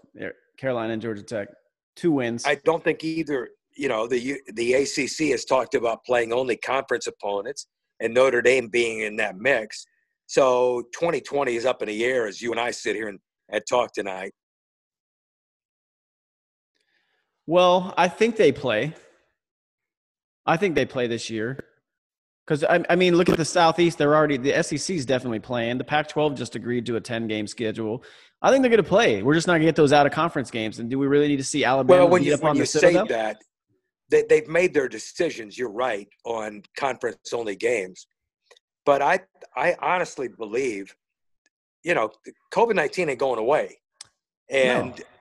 We've seen it even in the bubble in basketball, and we've seen it in some of the the training in baseball preparing. College football, they have bubbles amongst athletes, but when kids come back to school, you know, is that the way it's going to remain? I don't know. I'm not. Con- I'm honestly not convinced that we're going to play college football in 2020. Well, the only thing comparable is we are playing baseball, and those are thirty-man rosters right now. So that's about True. half. Yeah, so I'll, I'll give that. And you know, the, the UFC goes on every week. Um, that's pay. That's pay sports. That's pro sports. yeah, you know, college's got some big money in it. Yeah, I know, and and not and big money to lose. You know, Uh-huh. uh they need college football. Co- college uh, colleges need college football. Oh yeah. So um, I hope it's played, but I'm not convinced of it yet. so what? What? uh, So here's a good point. You know who Bill Maher is? Of course. Okay. So he made a good point the other day on Twitter. He's like, so we can like he was talking about baseball star and he's like, so let me get this straight. We can we can fly in an aluminum box essentially sitting next to each other on a three, four hour flight, but we can't go to a baseball game and sit in the stands and watch. Right. Is that is That's that really? It's true. It's, funny, but it's true. It's like because I'm, you know, I'm sitting here watching. Like I said, I'm watching all these Giants games playing in Dodger Stadium, and the Dodgers are using these, you know, cardboard cutouts of season ticket holders. And That's crazy. yeah, I mean, you're trying to tell me that. Uh, By the way, my twin brother Terry was a cardboard cutout at the White Sox games. really. Yes. well, so you bring up Chicago. So um, I don't know if this is going to happen yet or not. So I bought before all this took place when when when NFL individual tickets went on sale back in May. I bought tickets for my dad and I to go to the Chicago Bears Tampa Bay Bucks game week 5 on a Thursday night in Chicago at Soldier Field. Wow. 'Cause I went last year for the first time when the Bears If you don't remember, I'm a Bears fan, but I went last year on a Thursday night to Chicago to Soldier Field for the first time when they played the Cowboys, Okay. and, and Mitch Trubisky finally looked like a number two pick and beat the Right. brakes off of Dallas, and I loved it because Right. I I hate the Cowboys. You know, I know you're you know rest in peace to your son, and he's a Cowboys fan, but that was a great That's night for me. Thank you. It was a great night for me though. Um, I'm sure. so my dad, he's never been. He's a Bears fan as well. Never been to Chicago. Um, so I got I got That's us cool. tickets to go to that, and I'm still waiting to find out if we're going to actually be able to attend. Because some teams have said no fans, some have said you can have fans a little bit. That's Tom Brady coming to town. I'm loving it. I can't wait. I can't wait. That hurts. That hurts though. Uh, you know. How do you feel? How do you, so how do you think he's going to do? You think it's going to Tampa's going to be? Yeah. I mean. Yeah. I mean, he can't I throw 30 interceptions like Jameis Winston, right? So we know that No. that's not going to happen. Now, forgive me, and it may be the whiskey talking. Who's the it Tampa. Bay Bucks coach? It's uh, You know, the great. He's a great coach. And forgive me, audience. As No, a sports talk this. show host, I should be ashamed. Huh? well, it's Bruce, Bruce Arians. Arians. Bruce Arians. Yes. Yeah. Okay, so when I say it's the whiskey talking, I'm serious.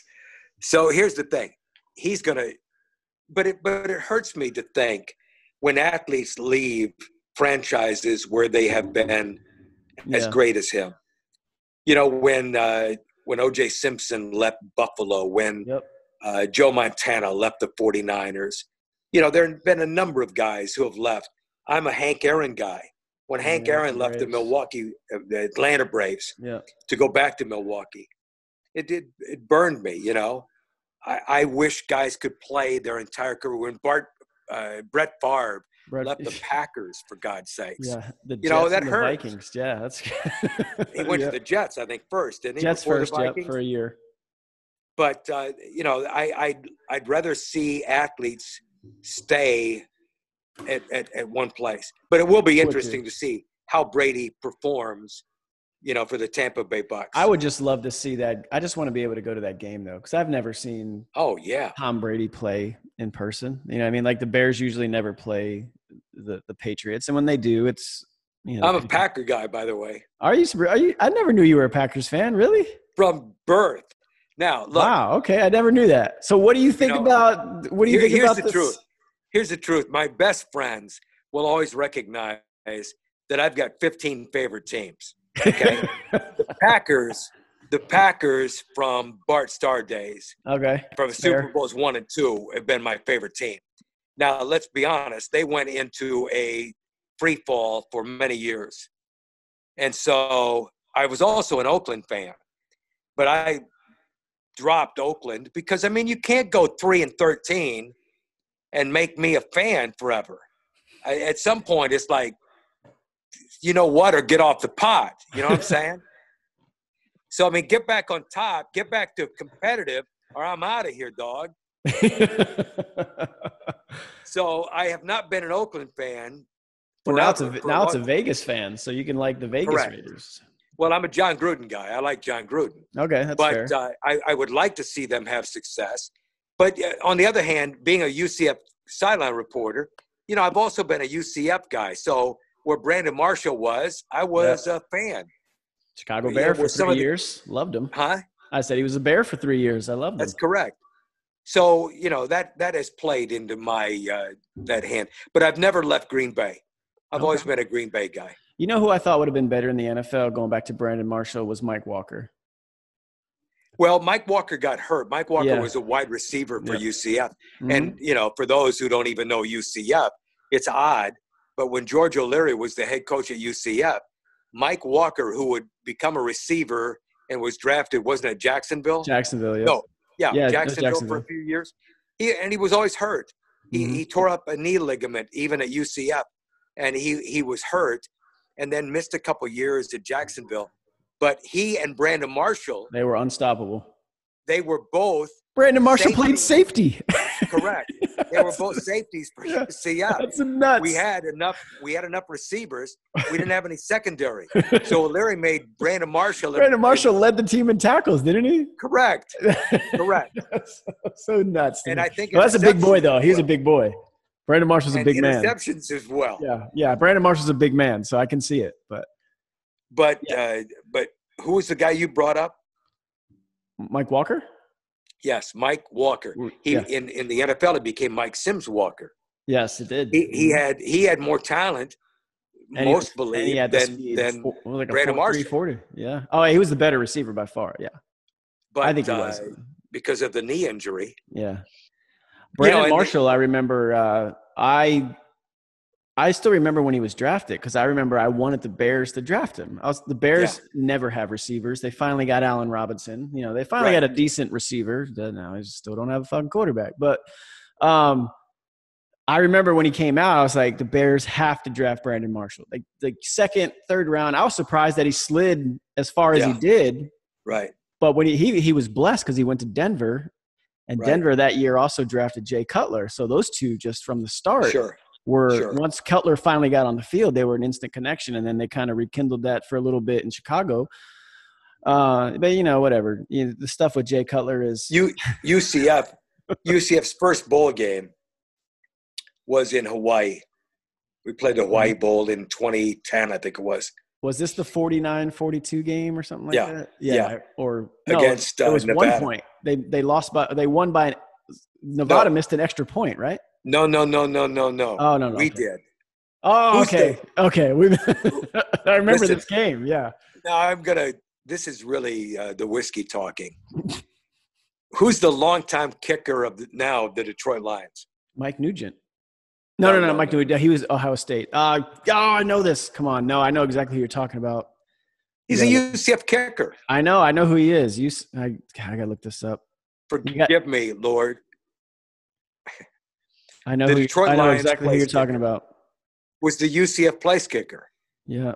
Oh my God. Where and he was it? tremendous. no, I know exactly who you're talking about because he, he's kicked forever. He was on the freaking Broncos. Not only forever. kicked, not only kicked forever, but has those longest 50 plus yard field goals. Was it was it. Matt Matt something? Matt Prater? Matt Prater. Duh. There we go. Yeah. Matt Prater. Matt oh, All you Prater. Yeah, great kicker. Like. Matt Prater is the UCF kicker. Yep. Okay, we are very. UCF has put out some players. I want everyone to We- know that. Uh, Asante Samuel, by the way, went to Oh, yeah. UCF. Absolutely. Uh, Josh Sitton, was one of the great uh, offensive Yep, linemen, guards for the Packers. Played for the Packers. Yeah. Then he went to the Bears. played yeah. for the Bears. Um, okay, so so Matt Prater is the place kicker for UCF. He is automatic. Yep. UCF is playing in his first bowl game. Now, I come home to my wife, Annie. Christmas means a lot to us, okay? And I said, honey, UCF has in, been invited to its first bowl game. This is a true story. And she said, Really? That's tremendous. What bowl game is it? I said, It's the Lo- Aloha Bowl. She goes, Aloha Bowl? Is that in Hawaii? I go, Yep. She goes, You're going to Hawaii? Now, UCF in 1995, the first year that I was involved with the UCF broadcast as the sideline reporter, was 1995. UCF played Hawaii in Hawaii. We went over there on a Wednesday. We had nothing to do until Saturday night. So Wednesday, Thursday, Friday, all day Saturday. We didn't go go home till Sunday night. The broadcast team, all we did was scour Oahu and play wiffle ball. Wiffle We would play nine inning wiffle ball games. What the hell? We would find places. We would find places where the ocean is a home run. If you hit the ball into the ocean, it's a home run. If you caught a ball in the ocean, it's an out. So if a guy hit a wiffle ball, home run. But if you dove out into Yeah, the you ocean, can dive out there. You, may, you get dirty. I got it. he's out. It was unbelievable. So we play Hawaii in 95. We go back in 2010 with our first bowl game. But I come home and I tell my wife, Annie, we have our first bowl game. Where is it? Hawaii. She goes, Do I get to go? I go, No, honey, you don't. I know, honey. You don't. She goes, When is it? And I said the following words Christmas Eve. Ooh. Her next three words are, You're not going. Annie, I'm the sideline reporter. I have to go. it's my next three words are, It's my job. it's my job. Yes, I am. Another three She words. said, You're not going. I said, Yes, I am. It's my job. That's so, So good. I got to go, obviously. So we go over, it. we play a wild, wild game against Nevada, up and down the field. Brandon Marshall, go look at his stats. They're incredible. It's like Was 10 this- catches, 240, two touchdowns. was We get to overtime. was they Kaepernick score- the quarterback? Who? Was Kaepernick the quarterback? No. Colin Kaepernick? No. No. Okay. I forget who the quarterback was. It wasn't look- Kaepernick. Yeah, I gotta look that up. But keep going. So they score first in overtime. We score in overtime. Now all we need is the extra point to go to a second overtime. Yep. And Matt Prater wide rights it. I'm standing as the sideline reporter underneath the goalposts. 90 minutes later, we are on a plane going home. 40, It's like, holy God. 2005 kidding Hawaii me. Bowl. 2005. You are good from 50 yards. You could make everything inside 50 yards, and you just shanked an extra point, and we're going 49 home. 49 48. Unbelievable. Damn. Yeah, So now- 2005 Hawaii, Aloha Bowl. Yes. Kevin Smith was there. That's right. Oh my 2005. God, he had a wild game. Yep. What year was that? 2005. What- Was it? I thought it was 2010, but I was Hey, you know, wrong. Apologies. you, have been retired a while. It's all right. Roger. yeah, true. But I was there. yeah, and I was were. under the goalpost. I was under the goalpost when that happened. Our Yeah. first game in 2014, UCF's first game of 2014. We have played in the 2013 Fiesta Bowl on January 1st, 2014. Okay, so we have won. We have beaten Baylor. We were this huge underdog. We don't belong. They will roll us out of the Fiesta Bowl, and we ass kicked them. Okay, and Blake Bortles was the MVP. It was tremendous. We really did. It's like take that, bitch. So- So now, the first game of 2014, we are invited to play in Ireland. yeah, I remember this. It's Coach O'Brien from Penn State and Coach O'Leary from UCF, except Coach O'Brien has taken the head job of the Houston Texans. For those who have noticed, periodically I see during this shirt. broadcast, Yep, I, see I am wearing I am wearing a that. Houston Texans shirt, jersey, not jersey, but polo. How did I come in contact with that? Okay. Uh, now I'm going to forget his name. Pat O'Hara. Pat Yeah. O'Hara was was a one-time quarterback of USC. Yep. Pat O'Hara then got into the Arena League, and he was the he was a head coach and general manager of the Orlando franchise in the Arena League. And then I think that disbanded or something, went crazy, went sideways. Every, every, there's like four O'Hara. teams left. Yeah. Pat O'Hara became the, the uh, color analyst for UCF. And he was the color analyst for UCF for a couple years. And Pat and I, we roomed together on the road. I love the guy. He's a great guy. So he became the quarterback coach of the Houston Texans.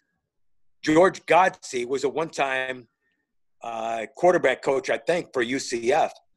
And then Godsey got a job in the NFL and became an assistant coach, whatever his role was. I don't remember. Might have been quarterback coach or offensive coordinator for the Houston Texans. And he and Pat O'Hara became friends. And then he hired, they hired O'Hara to come to the Houston Texans as a quarterback coach. And when Pat O'Hara was the quarterback coach of the Houston Texans, we obviously had a different color analyst at UCF, but we played Houston. Houston was in conference, not Conference USA, but the American Athletic Conference. Yep. We went to Houston, and on Friday night before the game, we had dinner with Pat O'Hara, and he gave everybody one of these, That's legit. a polo Look at that. from the. Houston Texans.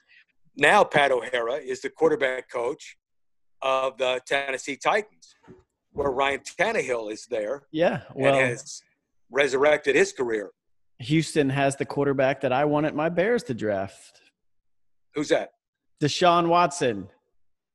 Really? Instead, instead they moved Yeah. up and drafted. Look, I love Mitch Trubisky. I believe in the kid, but I was just, I remember on draft night, I was like, are you, we moved up one spot to do that? That's what we did? Right. All right, but before I, I could go on a rant on that, but I wanted to get your take on this because this was like we talked about that that Aloha Bowl. Uh, Kevin Smith, remember him, the running back for UCF? That game, Duh, what do you mean? two hundred and some yards, three touchdowns that game. Now here, Yeah. look, this was the year for Conference USA running backs, right? Yeah. Because not Yes. one, not two, three guys went over two thousand yards. DeAngelo Williams, Is that amazing? Yes, DeAngelo Williams, Matt Forte, who the Bears drafted, and I wanted Kevin Smith, Right. but I think it worked out for the Bears. They Matt Forte Right. had the better pro career, and then Kevin Smith. All three of these guys went over two thousand yards that season. When and I remember season- calling. I called your show during this, Yeah. and I said it was me talking about how I, I didn't think DeAngelo Williams was that good, and you were like, "Are you high?" And you hung up on me. I remember that. What was interesting about DeAngelo Williams, uh, yeah. Memphis, he played. he was Memphis. the first round pick. Forte went second round. Kevin Smith went third round. In that the NFL first draft. play, the first play of the season for UCF that year, the first play, we had a road game at North Carolina State. They kicked the ball out of the end zone. We handed the ball off to Kevin Smith, and untouched, 80 yards later, it's seven nothing Knights, and we held on to win that game. And so, but he went 80 yards untouched with the first play of the season. Every night, not every night, from midpoint of the season to the rest of the year, when you fly with a college football team, and our broadcast team did, we flew with UCF's football team. We would walk out on the tarmac. You don't go through the airport. Uh, we would walk out on the tarmac, walk up the plane steps, and get on the plane. Kevin Smith would turn around to me and ask me how the other two guys did. he would ask me, "How did seriously? How how did the other guys?" Well, then do? the other guy, remember the other one in that conference, Chris Johnson, same thing. Four Chris Johnson is from Orlando. Exactly. Four guys that year in that conference high school just, football in Orlando. Yeah, I think Chris Johnson's in prison now, if I remember. I, I believe he is. Yes, unfortunately yeah. for Chris. Sorry, whatever, Chris, whatever. But but uh, we played. Chris Johnson was a great college football player at East Carolina. Yep. And we played East Carolina that year, Yep. and George O'Leary was was the head coach, and uh, we made the mistake. We were ass kicking them too, and we made the mistake of kicking off the second half to Chris Johnson, and he went 95 yards, and we turned the ball over five consecutive possessions in the second half, and they turned a huge deficit into roll us. They rolled us in the second half, and I asked O'Leary in the post game. Number five's pretty good. That's Chris Johnson. Number five's pretty good. he said, "Why are you bringing him up? Why are you bringing him up? Why am know. I bringing him up? All best he did player was on the field, the eye. Yeah, Huh? You're the best player on the field that day. That's probably why, Coach. No kidding. How did you miss on him, O'Leary? Yeah. You know what? Because he- Look, so I mean, you you say all that, and you've seen all this, which is even better. But and I don't, I don't, I don't really care. But if, if anyone out there on ESPN who makes thirty for thirty films is listening, I would love to see a thirty for thirty on those four guys from Conference USA, because those four running backs. DeAngelo Williams, Matt Forte, Kevin Smith, Chris Johnson. I believe, and I may be wrong, but I do believe all four of them went for 2,000 yards. Yeah, I- And they all were there at the for it. same time. Like this wasn't like, oh, one guy was there and then the other. Like this all happened in the same conference. DeAngelo Williams from Memphis in the UCF game against Memphis that year was in Orlando. Now, as the sideline reporter, I have the best seat in the house and I Mhm. never sit down. So I travel with the football. Yeah. But DeAngelo Williams made a play late in the first half, and UCF, UCF in the years with UCF and Memphis in Conference USA, UCF went eight and zero against Memphis. UCF went eight and zero against Marshall.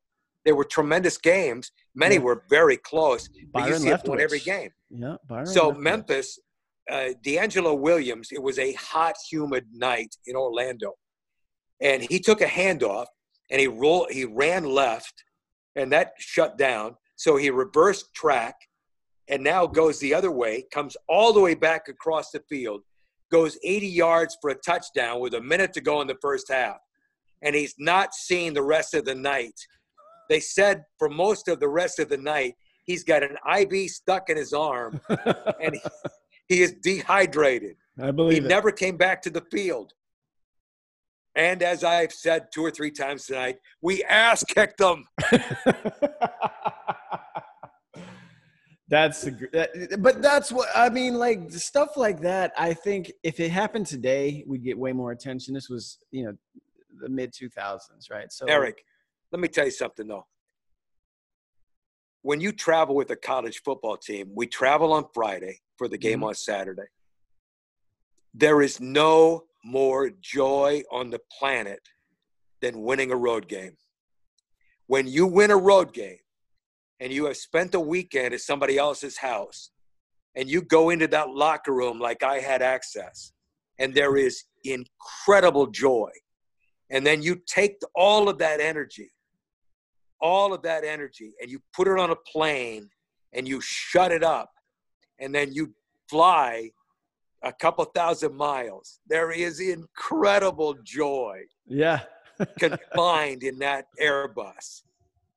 Some of the greatest memories in my life, away from my wife, are with 18, 19, and 20 year old guys mm. who, if you don't mind, Not this is so funny. This is so funny. We were playing in that 2013 year. If you go back and ever watch, look at the 2013 UCF football season, we end up the year upsetting Baylor mm-hmm. in the Fiesta Bowl. We lost one game. We lost to Steve Spurrier's South Carolina Gamecocks. Yeah, I remember. They I watched that in Afghanistan game. as well. That was a touch, one touchdown, wasn't it? Or not even field they, goal. We, we, we should have had 30 points in the first half. Yep. We we left points on the field in the first remember half. that game. And then there's a running back. I think his last name was Davis, and he's had some good games in the NFL. If I remember right, his last name is Davis. He was the difference maker in the second half, and they rallied and beat us. We knocked their quarterback out in the first half. We had those guys beat. If we'd have put the points on the board, we should have in the first half. We'd have ended up that year unbeaten.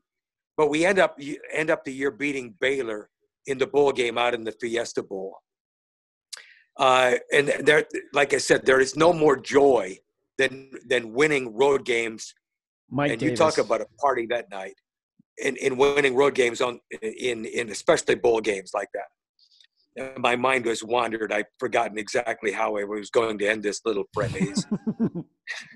It doesn't matter. That's how whiskey rolls. It takes you wherever it has to take you.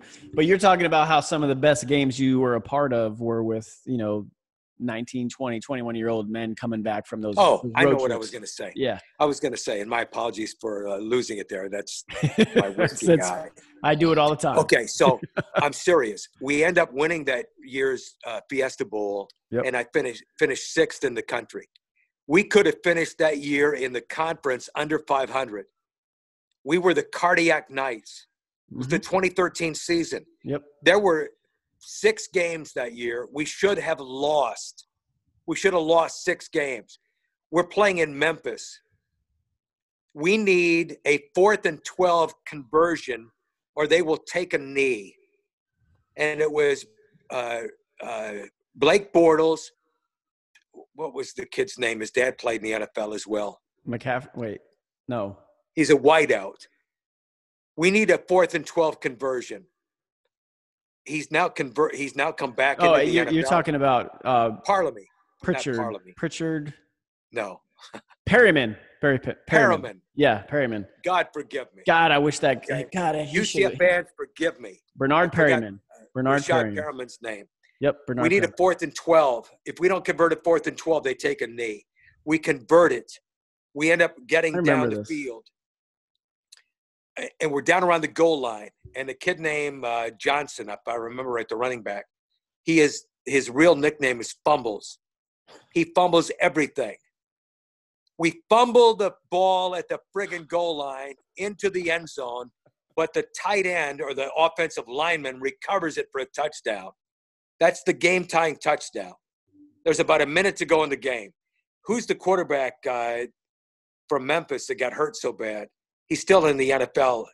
Braxton. No. The guy that was the first round. Pick? He played at Minnesota. He got hurt so bad. So he's the quarterback of uh, Memphis. Okay. He's now back in the NFL and he's uh, d- doing great. So Paxton, uh, Paxton Lynch. Huh? Paxton Lynch? No, no, no, no, no, no, no. He's oh, later. before him. Yeah, I don't yes. know them.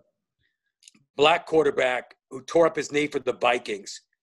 Oh, Tarvaris and, Jackson. Tarvaris no, Jackson. No, no, no, no. Not even no. him? Damn. No. So here, here's the story, though. UCF has converted the fourth and 12. We fumbled the ball in the end zone, converted by scoring, by uh, lineman covering it, Chris Martin.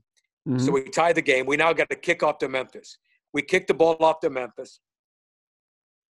You know, I, am thinking of another quarterback. The quarterback that I'm thinking about actually played for Louisville. My bad. Oh. So we kicked the ball up to Memphis. We tackled the receive the the guy who's running the kickback. He the ball squirts out of his arms. a defensive back covers it and walks in for a touchdown. We've scored two touchdowns in nine seconds, and we win that game in Memphis. We we actually intercept the pass in the end zone. Who's the guy that played at uh, Louisville? The quarterback? That game, that game, we we should lose that game by four touchdowns, and we rally and win that game. And they have a hail mary on the final play of the game. He's a black quarterback, played for the Vikings. The only since left the. No, the only the only one I even remember is Lamar Jackson. That's the only one I remember. Yeah, Lamar Jackson played at Louisville, but prior to him. Okay, well, we can find that. I can, I can effort this as you continue to bless us with story time. I'm just saying, we, we had a game in uh, we had a game in Philadelphia against Temple. I remember we that. We are dead in the water. Yep. We are dead in the water that year in 2013. Was it Jawon Pass? No. No. He's a real. He's an NFL quarterback oh, today. No. I don't know, Jerry. Highlight. Google former Louisville quarterbacks or former Viking quarterbacks. he, he's a guy who, during a spring prior to even preseason, tore up his knee so bad that he had to miss multiple seasons in the NFL within the last five, ten years.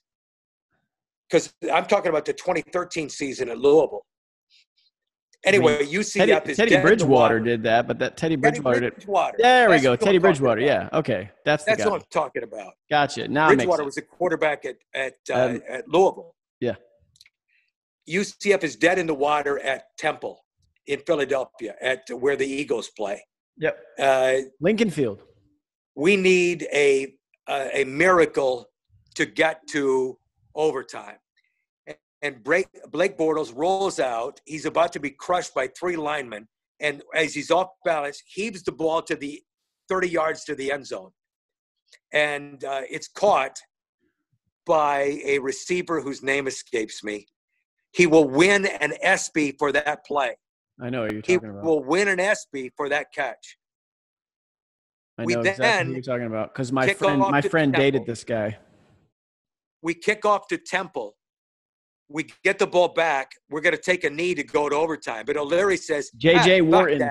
J.J. Worton. J.J. Worton. O'Leary says, fuck that. We're not going to take a knee. We're going to throw the ball 60 yards. so Blake Bortles rolls out with about nine seconds to go in the game instead of taking a knee. And he throws the ball as far as he can. And it's caught in stride. And we go down and we clock the ball at about the three yard line here's a game we should lose. We should lose this game and go home embarrassed. We have scored a touchdown on a Blake Bortles play that will win an ESPY in the in the spring. And then we clock the ball after O'Leary says, fuck that, we ain't taking a knee. he throws a 60 yard pass, and one of our wideouts catches it in stride. We clock the ball with three seconds to go. We kick the field goal. We walk off and we are going home. We are going home. ESPN is showing the highlights of our game. We are in the airplane watching the highlights. We have a road win, so there is this incredible aura in this plane. Every person, including me, is acting like a child. it's the same hour. They are showing our highlights, the same hour that Auburn has a play that becomes the play of the year. JJ Worton has the play of the year for an hour until Auburn has a play Was where two the... Georgia defenders bat the ball in the air and the Auburn player catches it in stride and walks in for a game winning touchdown. We win an ESPY on our play instead of it being the play of the year. An hour after our play of the year, Auburn has a play of the year. Do you remember that? I do. Absolutely. Absolutely. So here we are celebrating what that we was... believe will be the greatest play of the year. And then in the plane on the way home, we watched the play of the year. Pretty incredible. I was so here's a good story. So uh, I was in Afghanistan during that season, and when that was happening, and I was very just so I was uh, I was a part of a a two star command at the time, so a two star level general command, and we had to sit in weekly briefings for the the IJC commander, which at the time was uh, Lieutenant General Milley, who is now the Joint Chief of Staff, General Milley, in this current administration. Very So- cool. Yeah, great guy. Um, but I still remember this story. So we are in our talk, right? The big tactical operations cell, whatever, command center, whatever. Monitors everywhere. We're watching literally everything that goes on in the country of Afghanistan. Um, and then we would we would do a VTC, a, a virtual teleconference into General Milley's, you know, his meeting from across the street at the uh, the embassy in uh, Kabul where he was at to do his briefing. And I remember this briefing that was going on. It was uh, the year Florida State won the national championship, right? So we're doing this briefing, and we have Jameis Winston. yeah, in the in the far left corner. Uh, you got to remember. So I was a reserve member from a unit in Orlando that went there. So most of the guys in this unit in this conference are from Florida. So a lot of them are Florida State fans, right? Sure. Uh, so we got our briefing. You know, General Milley's talking, and uh, one of the guys that just did their the, the briefing for their section, and up in the far left corner is the the Florida State national championship game, and they had just scored, and he forgot. By the way, I am that night. I am in New Orleans. We are not at the Superdome. That's against Virginia Tech. Mhm. We were there all week broadcasting live, but we didn't have enough. We didn't have enough. Uh, we weren't ticketed for the game, so we had to watch it from outside the stadium. Go Okay. ahead. And so he, he gives his section brief or whatever, and he forgets to turn off his microphone as Florida State scores like the go ahead touchdown in the fourth quarter. And everyone in the in this room, so there's probably about 80 or 85 of us in this room. You know, most of them are Florida State fans. So about half the room is just going nuts. And so there's General Milley there as a three star. His deputy commander is this two star from France. And uh, he's they're all listening to this brief going on, and they hear in the background of all these dudes just going nuts because someone left their microphone on. And General Milley's talking, and he wi- without missing a beat, he just looks up and he's like, "I guess Florida State just scored." And then he just keeps going. Like you know, you were expecting this guy, like the three star commander of fucking Afghanistan at the moment. He's just like, could have been an opportunity for him to be like, hey, you know, to be a dick and just you know blast someone. But Right. he he got it, and that's, That's what I've always loved about. Yeah, he's just. You know, he, he's a he's a get it guy. He's, he's from New England. He, he was That always- was Virginia Tech, right? That they beat. uh, was it them or Clemson? Wasn't Clemson Florida State National? Let's get this. Uh, Because I'm trying to think back to that time as well. It couldn't have been Clemson. oh, it was I Auburn. don't think. Be- It was? Auburn. It was Auburn. Was that? Hold on. Auburn. Yeah, Auburn. Really? Yeah, Florida State won Really? 34-31. It was against Auburn. My bad. Yeah. But no, that was like, and this is what kind of like there there was many moments throughout that deployment because, like I said, I was I was in these briefings went on twice a week, so I got to you know, I got to meet him, but I got to obviously interact and deal with General Milley for a, a lot of times throughout that deployment. Um, but no, I always remember because he was like uh he went to he went to some school in the Northeast. He always had his Boston Red Sox hat on. You know, he was he's he's a big, Eric. spo- big sports fan. So Let me let me ask you. Yeah. A, a question.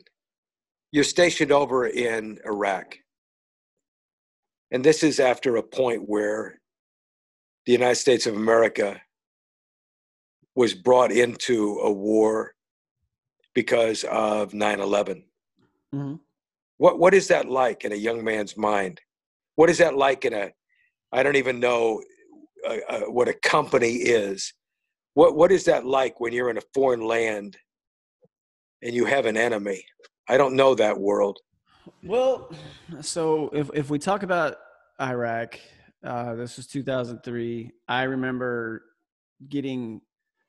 Uh, we we were in Kuwait, and uh, we we we were spending more time than I thought we should, to the point where we thought we were going to get sent back to the states. We didn't think we were going to go forward and, and kind of join the main element. Um, When when That- was the first when was the first war in because of the uh, Saddam Hussein in Kuwait?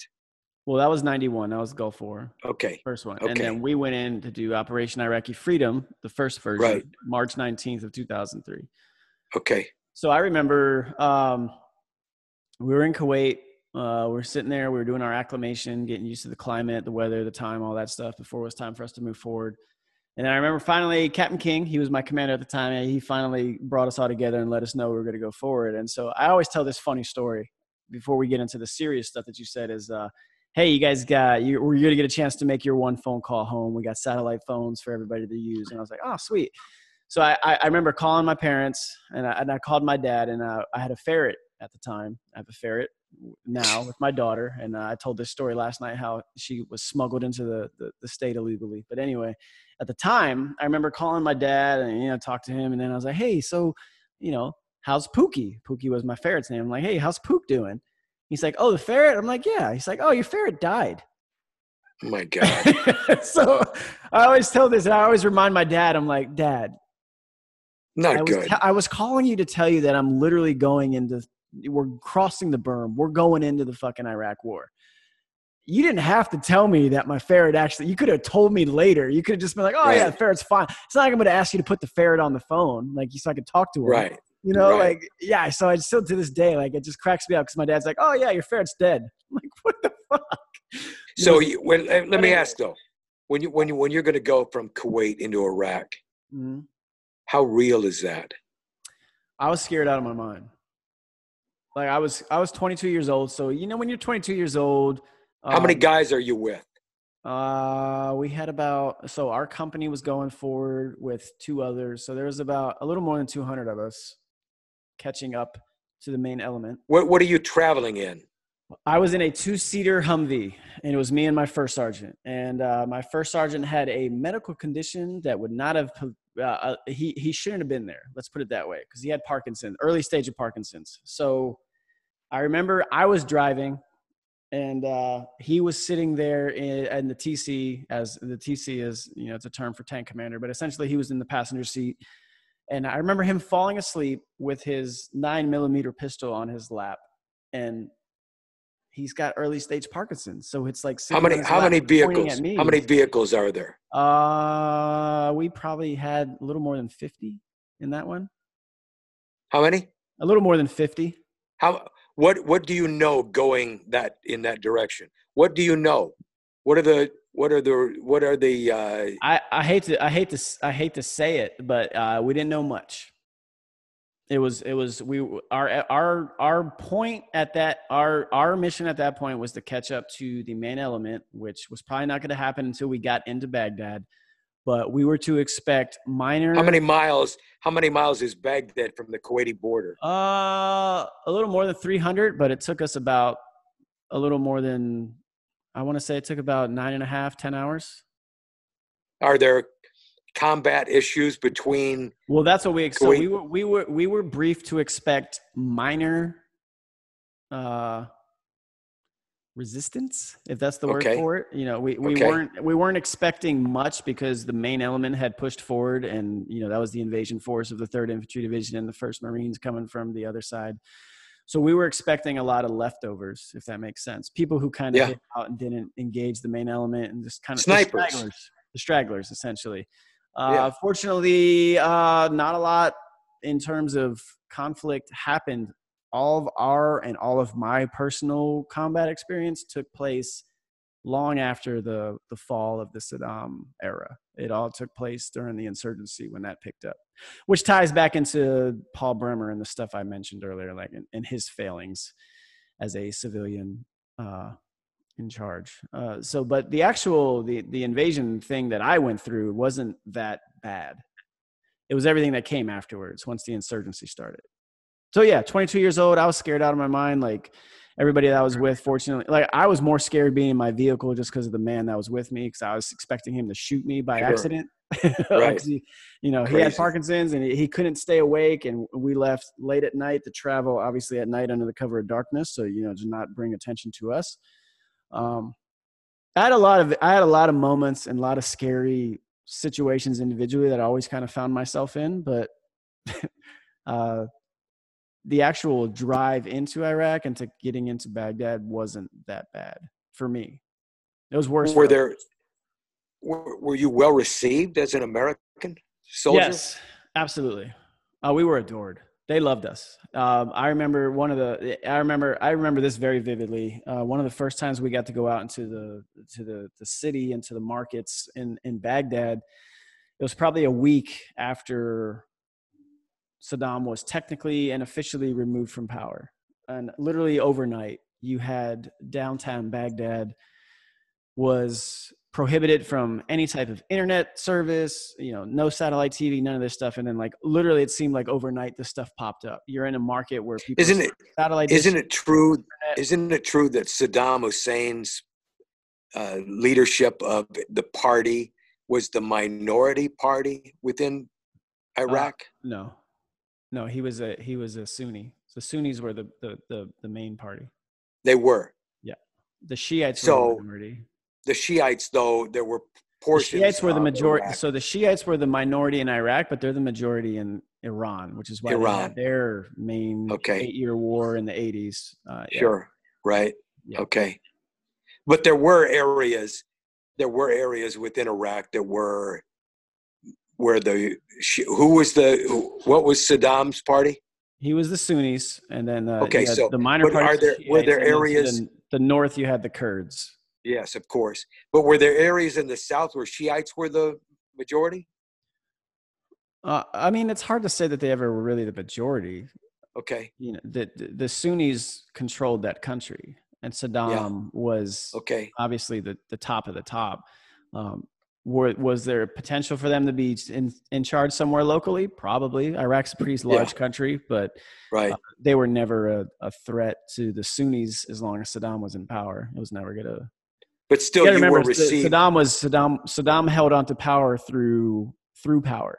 He was yeah. very.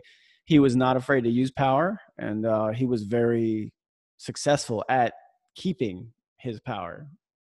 For all, I mean, if for whatever we want to look back on Saddam, like he he he rose to power through violence and he kept his power through violence. Yeah. He was right. very strong. But yet you were well received as an American soldier. Oh yeah. They, the, the, the, the, local population loved us initially when we were there. So you got to remember, and this is what I talk about with Paul Bremer, the guy that was put in charge to run the civilian program and the reconstruction efforts is the biggest thing that'll always, and I, eh, to this day, I, and I will, and I've had it confirmed from other people way higher than me and way smarter than me. Like the biggest flaw this man did was he disbanded the Iraqi army. So he basically put about 400,000 Iraqi soldiers on unemployment, right? With okay. no way of money ever coming in. And then not only did he disband them, but he told them they were no they were not allowed to be part of the future government or the military going forward. And so what I like to like imagine if a country was was able to come to the United States, take over here they disband the United States Army and they say we can't have any role in the future of this country. What do you think's going to yeah. happen? What do you think's right. going to happen? And yeah. that's exactly what took place. And, and that's kind of, if you follow the timeline, it wasn't shortly thereafter because I was on leave in Orlando and I remember being in the Orlando airport on November 3rd, going back to Iraq. And my friend, uh, she was shot down in a Chinook helicopter going home on leave. And I remember finding out about that on the, uh, in the airport in Orlando on TV. And I just was just like, well, how the fuck did that happen? And shortly thereafter is kind of the birth of the insurgency. But all that insurgency was Al Qaeda in Iraq found a power vacuum. They came in, they, you know, they, they employed, for a lack of a better word, all these out of work former Iraqi soldiers for the most part, put them to work going against us. And that's kind of where the insurgency came about. What are you doing today? I am in recruiting. I am a station commander here in the area for an Army recruiting installation. So that's what I do at the moment. Uh, so unfortunately, my, my, my combat days are behind me. I will not be going anywhere anytime soon, as much as I'd love to. Uh, I am a stateside member. Say, elaborate on as much as I would want to. Yeah, no, what, what, what's up? No, you you say as much as I would love to. Uh, in, you, you in my in my current role in my current MOS, my job, I am. Yeah. We don't deploy. My job is. No, but I'm saying you you you. I know because I followed you yeah. as a Facebook guy. I know how uh, you know important health is to you, and I think not only health, but I think what you believe about country. I mean, you you're the type of guy that Americans look up to because you would be willing to give your life for your country in service. And you believe, I do believe, correct me if I'm wrong, I believe that you believe in America so Absolutely. strongly Absolutely. that you that you see the need for Americans and you'd be one of them willing to stop whatever you're doing to keep it where it is, whether you had to travel to do it. Absolutely. Um, I have, for probably in the face of misunderstanding from a lot of my family and some friends, uh, I have willfully gone back when I didn't need to. Yeah. Uh, specifically in 2015. Um, but it, it's hard to put into words and i think the only people that would really understand it is uh, i kind of equate the military to a sports environment you talked earlier in the sure. show about how our combat for you guys in the ucf football team is football and the only thing i can ever equate sports my, my especially you know a locker room like when i was in college like i think a lot of guys realize they'll never replace that and the only thing that comes close, and it probably ex- exceeds it, the only thing that comes close to the army or the military as a whole is probably sports. Sure. In that that locker room environment, but I, I, to this day, like I don't. I'll be honest. I don't like what I do currently in the army, but I love the dudes that I'm with. I just do, and and that's sure. that's fine because you know what? I, I honestly, I go to work every day loving it because of the guys I'm going to go see. And we're just going to sit there and we're going to talk shit and clown on each other throughout the day. We're going to get our job done, but we're going to have fun doing it. And I don't think that exists outside of the military currently. Maybe sports is the only thing, but most people yeah. don't get an opportunity to do that past high school. And I can't equate that to anything because if you didn't get to play college sports or you're not fortunate enough to play pro sports, it's never really equivalent to what I would experience in my adult life. Because, you know, going up as a kid in sports, most most kids' sports career ends in high school. That's not a job. That's not like something you could equate to. Um, so when it comes to deployments or when it comes to anything like this, unfortunately, Jerry, man, I've been in the army 18 years and I joined for a very specific reason. It was after 9/11 and we are still in we're still in Afghanistan and I am the most adamant pro bring our fucking troops home guy at this point because I just, sure. you know, I'm I'm not trying to denigrate the military and because no. my position's still in it, but you know what? We could have fought World War II damn near five times at this point. Yeah. And to right. me, that's a, to me, you know, what, and I get passionate about it, so I'm not going to hold my tongue. But that to me is a fucking problem. Yeah. Really is. Because I should no, I be recruiting you. and here's my issue is I'm literally recruiting the individuals for the army today who were born after 9-11 they have no That's idea amazing. what they don't know what my when i go to a school or if i talk to a group and i tell them my army story and why i joined they don't have any concept of 9-11 yeah right they didn't live it that's incredible. And and but, we're asking I, young men and women to sign up today yeah, to still right. potentially go and do that. And to me, it's it's a it's a crazed world. It's uh, it's mind-boggling when if you were to, you know, when you when when I look online at weather, you're able to broaden the the forecast for a particular area, or you're able to change where you're at. Right. I can't comprehend I can't comprehend the issues within our world that we're we and and you know with respect it's the United States of America. We are the policemen of the world of too many hotspots in the world yep. that we that we don't need to be and shouldn't have to be. Uh, and that's been a part of our history. And but you know you pissed on the wrong shoes when you came over here on 9-11 because we're not. So, so let me ask you that. that. So I, I love to get people's perspective on 9/11, and I usually do it with people who are either, you know, they were in the military at the time or in some service to the country at the time. But uh, I think it's important because people need to rem- remember this and know what others went through and how they experienced it. I've told my version of it. I, that's why I joined, but. Yeah what where and what were you doing on 9-11 when that happened? I was at a doctor's appointment on 9-11 and i was just coming it was the first appointment because i had to get to work. So it's like i always had like 745 doctor appointments right? So i'm in the doctor's office and i literally am walking from the doctor's office to the area where all the other patients to be were sitting and we looked up at the tv inside the doctor's waiting area and watched a plane hit uh, the second plane hit watched the second plane hit the, the tower. And at that point it was what in the hell is going on today?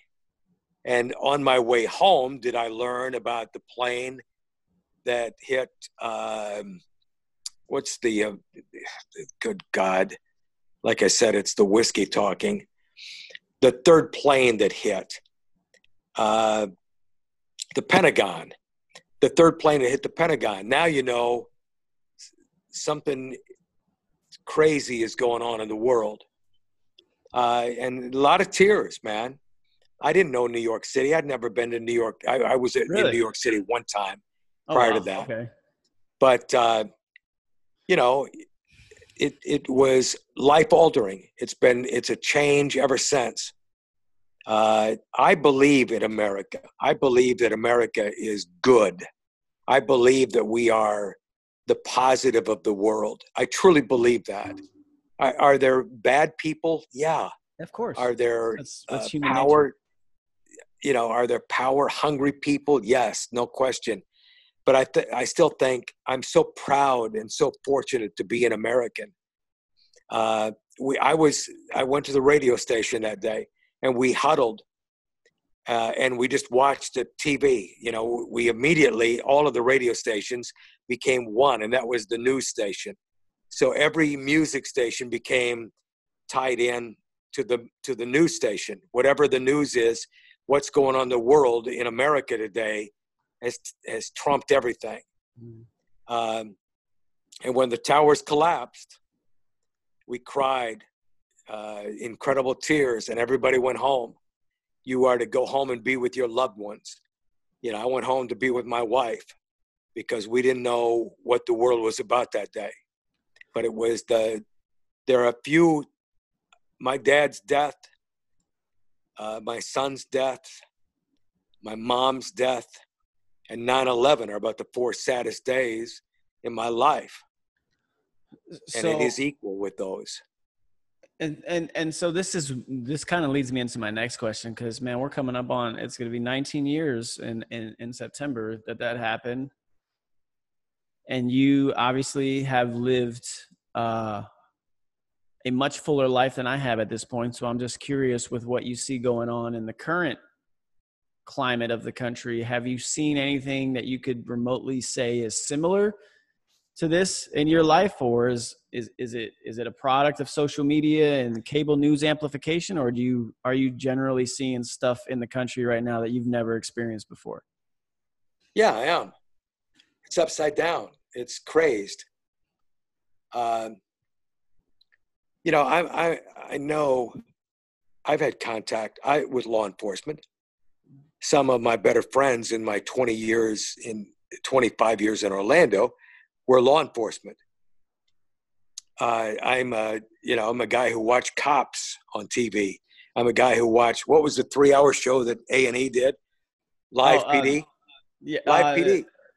First 48 or something like that. No, Live PD. Oh, Live PD. Yeah, yeah, yeah. Okay, yeah. I'm a, I was a big fan because I believe that people in this country, way too many people in this country, don't respect authority.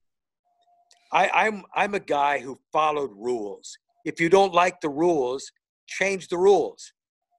Otherwise, follow the rules. I don't think there's anything wrong with having rules. Uh, and I think that's led to part of our problem. You know, he, here's here's an issue. Here's a most interesting issue. How many nights have you watched the 11 o'clock news and watched the lead story be a young black American who has, for the ninth time, been arrested on a felony. And you know what that does? That reinforces to me that black, young black youth are troubled. You constantly reinforce. It's like it's like the video when you see George Floyd murdered. Mm-hmm. When you see that over and over and over again, it's reinforced. When I see the 11 o'clock news with the lead of a young black male being arrested and then being told it's his 10th arrest in the last five years, it's reinforcing that young black men are problems. And I think that that's been ongoing in America. And that I think as I think it was Mark Cuban who once said, if I'm on a side of the street where I come into contact, I, as I walk down the street, there are five black young men. I cross the street, and then I'm walking down the street, and I see five bald, tattooed white guys. I cross the street again. You know what I'm saying? Because it's reinforcing what we know to be problematic. Mm-hmm. So, media has been a negative instigator of a lot of this yep. because they showcase and reinforce some of the negatives in our mm. society. Well, that's all. And I do. think they're, I think they're guilty of some of that. All of it. You don't know and it, especially today, right? You don't know it to, if you don't see it, and that's why I today the politics, uh, the media has had way too much influence, uh, pushing people one way or another based on their influence. Well, yeah, and, and that's why I said earlier on in our discussion is that I think the media had, they do do nothing but reinforce whatever people are going to that specific network to look for. Correct. They're there to they're there to affirm. They're not there to inform. Correct. You know, you're not getting anything other than entertainment from these outlets. And that, that it's my opinion that the 2020 election won't change anything. Well, so there's my, let me ask you. So how do you feel this goes? Well, in 2016, in 2016, my wife went to bed and there was no way that Hillary Clinton was not going to be elected president. Oh, you should be out here. I, that was my first two weeks in California. I loved it. I was in a casino watching that shit, well, watching it burn all, around all, me, Jerry. All the it was polls. hilarious. See, you're, you're in the West Coast. on the East Coast, it's like midnight. You went to bed thinking, well, there's, you know, Hillary Clinton is going to be elected president. Yeah. But I woke my wife up, I think at six in the morning, and said Donald Trump. when Wisconsin president. was named, right? Correct. Yeah. So so the polls, obviously, if you follow the political polls, uh, Donald Trump is going to be swamped. He's going to lose all of the major yeah. states that are necessary to win the election. He's going to mm-hmm. lose Florida. He's going to lose Pennsylvania. He's going to lose Wisconsin. You know, the key states that he needs, Ohio. Ohio. And yeah. if, if the polls are accurate, but four years ago, the polls were all wrong. So is there a silent majority oh. similar to 2016? I think it's bigger than ever this year.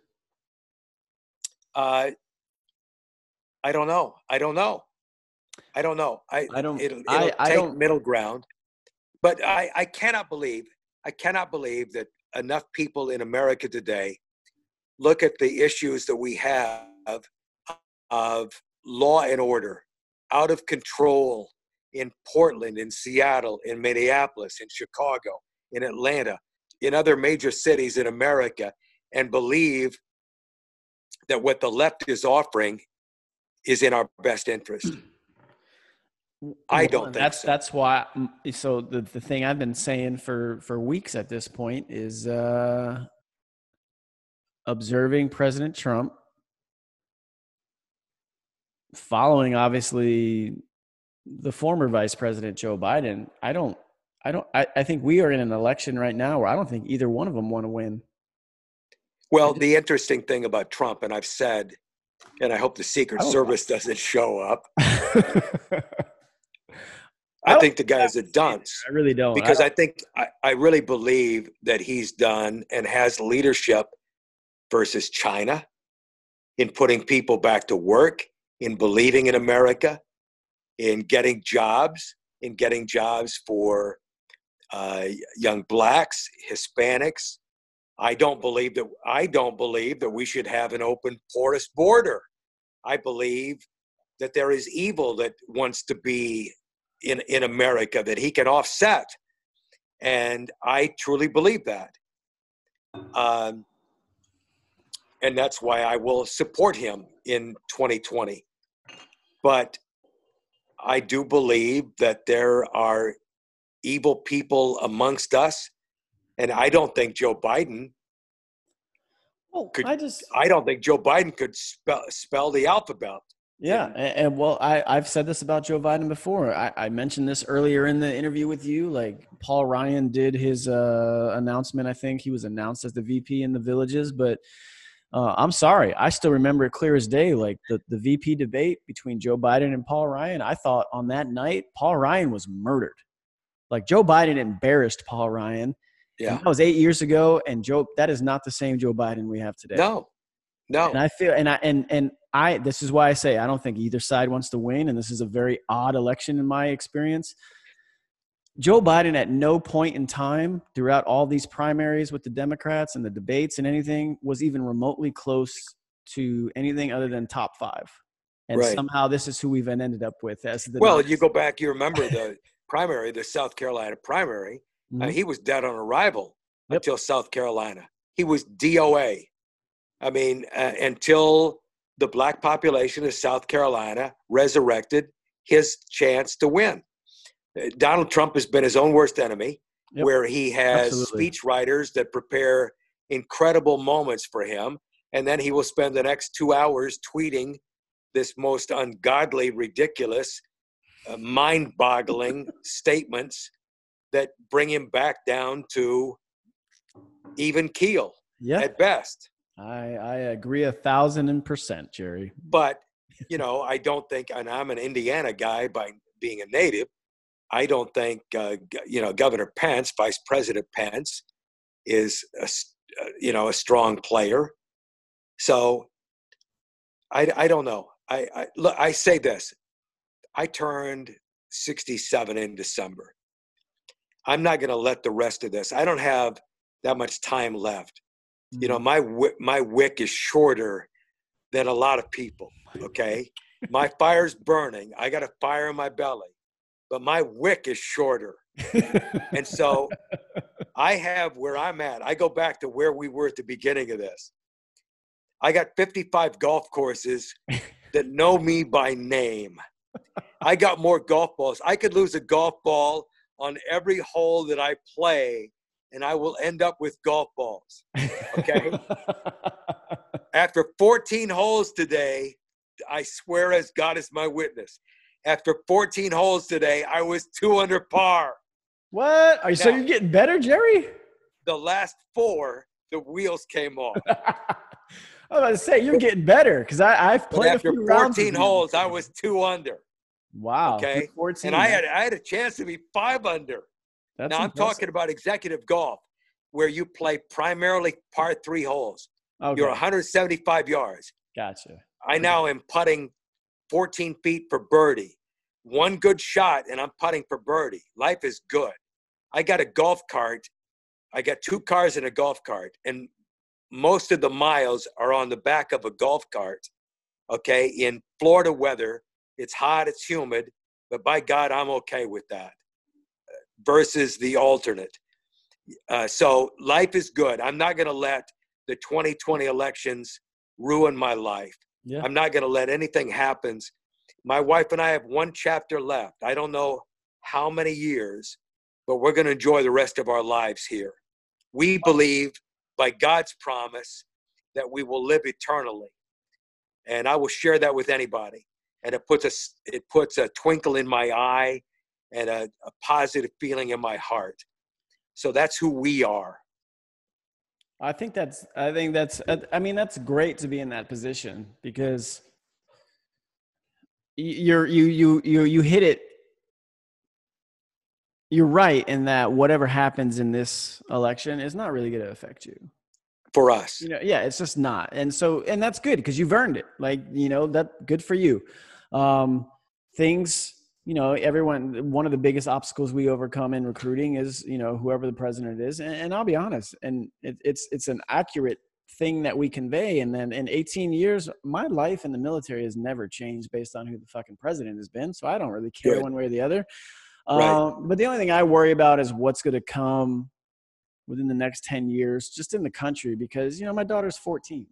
You know, Right. like she's the one that's getting affected Right. by this stuff. So that's what I think and worry about. See, the, the thing is, our enemies, and I don't know who our enemies are. China. I mean, I've lived.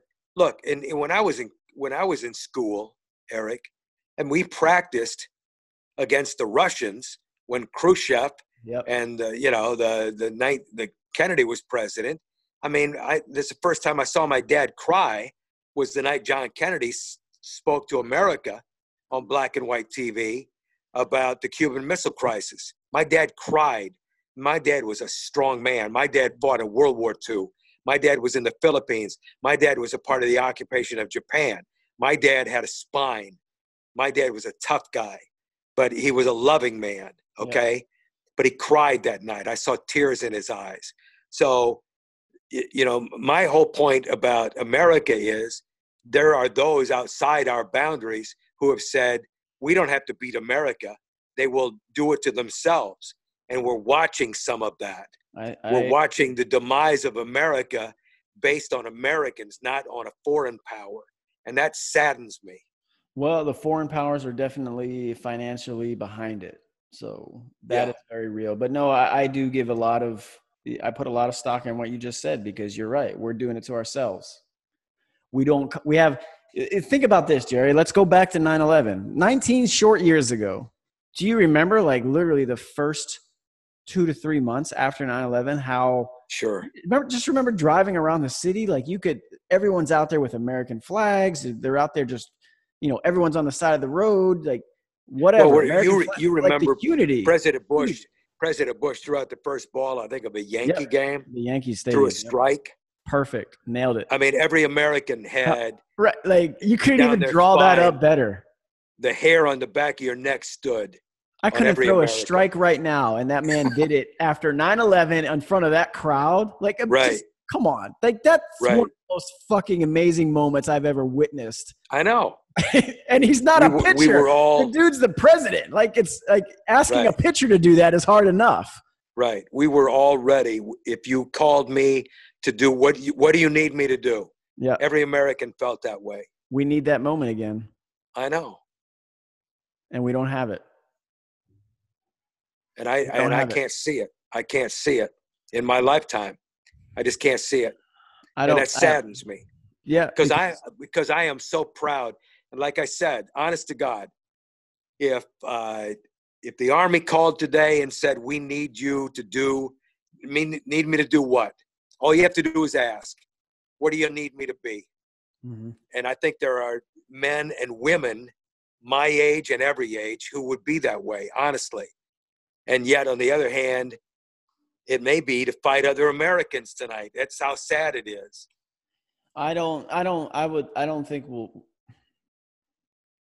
As of today, I would never say we'll get to that point, and I would never. No, I hear you. I'm not going to. I would never put myself in that position because I don't. when when I say fight other Americans, I don't mean Yeah. that as in a civil war. I mean no, I get we are it. so- I- I- we I'm are just- so uniquely. uh, uh, uh, we're all you know, watching the different. same thing and this is a, this is a problem with what's going on in these cities these you know portland and, and some of the other cities like this is a problem uh, because what are you accomplishing i just Right. want to know. That's what i want to know. Like you know what? Let's stop everything. Let's hand whoever the fuck wants to pretend that they're in charge and be like all right give me some realistic goals. Don't give me your like let's let's defund the police let, let- sh- stop it. Give me an Right, adult Right, proposal. right, Give me something that's from an adult, and then let's see what the hell we can do. Because, you know, all these mayors of these cities who are just acquiescing to these mobs and just giving in, like, you know what? At the end of the day, you're still in charge of that fucking city. So how about acting like you're in charge of it and Let's- stop trying to placate a mob? How embarrassing! You're never going to win. it? How embarrassing was it? Do you remember the Minneapolis mayor Yeah, when he showed up at one of these events, and he looked like a uh, he looked like a college student, Yep. and his tail was between his legs when he was run off. He's out of a- the area. Not a leader. And then the same thing happened to the Portland mayor the other night. yeah, he was. He, he he's was- trying to he's trying to pretend that he's a part of it, and they they still don't want him. Right. Well, not only that, then because the federal uh, uh, government people were out there, Trump sent out there, and they they were trying to uh, ensure that this federal building was not overtaken, and so they were uh, tear gassing. The mayor got tear gassed, but the crowd was chanting about him being tear gassed. Yeah, and It was resign crazy. and all this shit. Yeah, look, and you know what, Jerry? I've talked about this with my girl. Um, I mentioned uh, she's a partner in a wine label. She's got obviously very successful people with her. I know one of them pretty well. Well, two of them pretty well, but I know others in this state. Uh, let, I mean, let's look. Let, let's talk about Elon Musk for an example. You know, the the CEO and the, the, the creator of Tesla and all people like Right. that. And then we like look. You can you can say what you want about the Silicon Valley tech executives and how most of them are are far left leaning and, and and financing a lot of this stuff. But these are the people in our country who are super smart. And let's just talk about it from that perspective. Here's the issue: the smartest people in this country they see how people run for politics or political office are treated. What's the incentive? Oh i got to get my life ripped apart and torn upside down for a fucking what $400000 to be the president when i'm out here making 10 million to run a hedge fund? Or or what like what's the trade-off for the smart people in this country to get into politics? There is none. There's no. incentive. There's No. absolutely none you couldn't twist the arm of these people to make them run because you're just going to tear their life apart because they don't have the right letter next to their name. That's the problem. And that's where we are in this country because we're forced in a population of 330 million in a two party system that you pointed out earlier. It's like, hey, you know what? Get on that side of the room or get on this side of the room, and there's no middle. That's not realistic. and, and That's that's that's, sad for America because is. That's not how we were intended. No, for the majority of people, you know, we're brought up to get along with each other. Yeah. And there may be some differences here and there, but then let's go into a room and let's figure out. eh, Look, I've been a program director of a radio station, Mhm. multiple radio stations, where where I was the boss.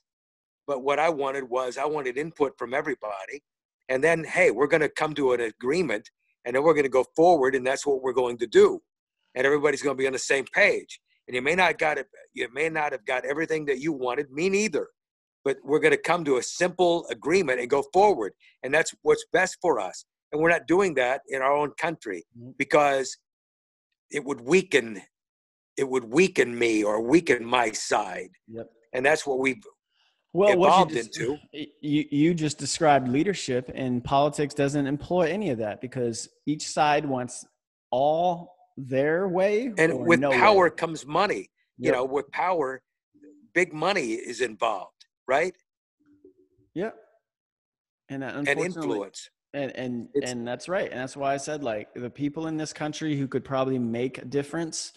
There's Yeah. nothing. in- There's nothing in it for them. Right. you know and and we want to we want to play to the altruistic value of hey do what's best for your country you know public service and those are great things but at the end of the day it it's not worth it because what's attached to that is someone's personal life is going to get torn apart.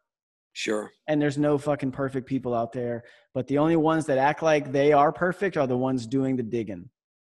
The thing the thing that disappointed me more than anything though these last three plus years was uh, and i told you i didn't vote for donald trump. Yep.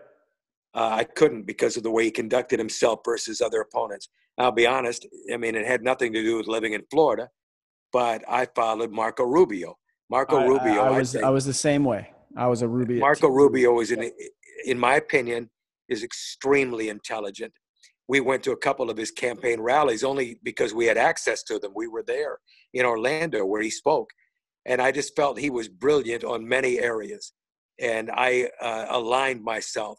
And yet, you know, to hear little Marco, little Marco, this, Well, little Marco, that, Rubio so he became a laughing stock. Yeah, because well, he tried. Rubio defeated himself by trying to play Trump's game when he came out Correct. with the hand shit. You know, instead of just being the adult, he tried to Right. like, all right, let me just play the fucking kid game too. And Correct. That's why he lost. and and and and everybody fell along the side. So, uh, but but like I say, uh, with with the way the situation is today, I, I I- and I think Donald Trump has been his own worst enemy by his outlandish Absolutely. acts and behavior.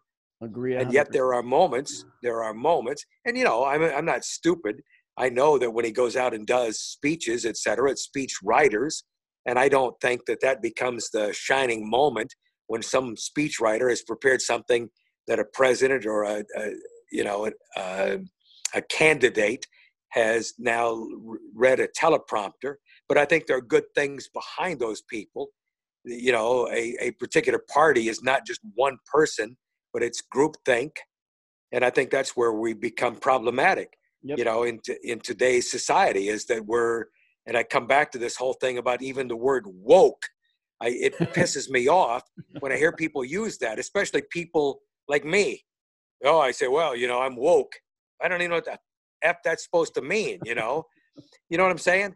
It's like come on be who you are don't try to be part of the uh, the gang here you know Yep. Well, well, you know, and General Patton, um, obviously, I'm, I'm sure you've heard of him, but General Patton, or whether he said it or not, it's one of the quotes attributed to him. He said, uh, "If if if everyone's thinking the same thing, then nobody's thinking." Right. right So Yeah.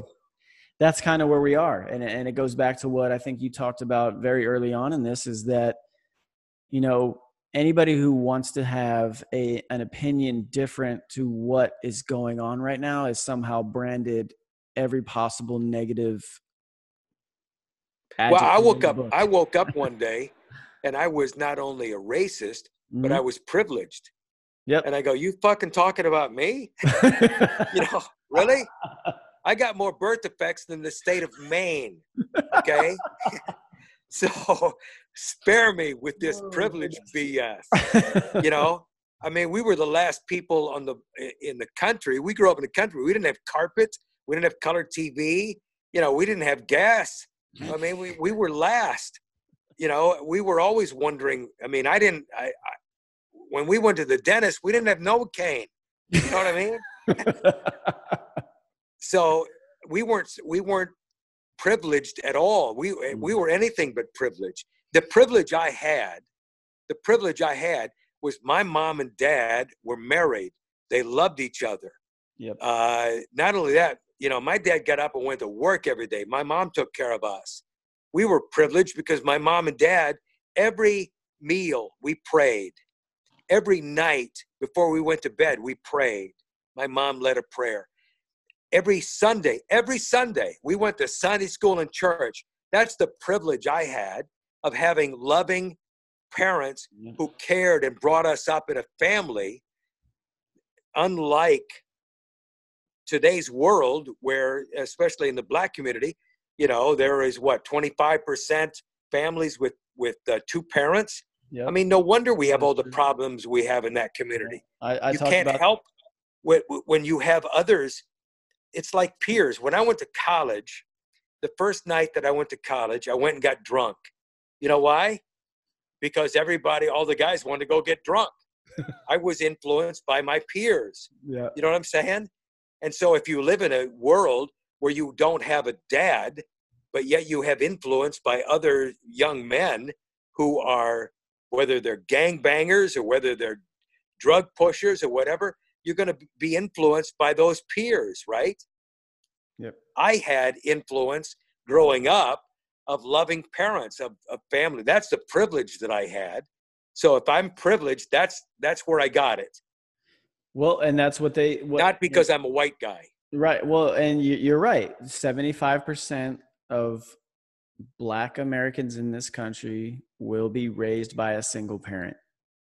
Okay, so that's the stat we're talking about. And then if we go to the if we go back to the Black Lives Matter website specifically, they are they're in their mission statement. They are they want to attack and and this this basically do away with the nuclear family, everything that you just described, right? They feel like you can raise the child by a village. And I disagree with that. And, you know, unfortunately, my daughter and uh, her mother and I were, we, we never stayed together, but we've both been very strong presences in her life.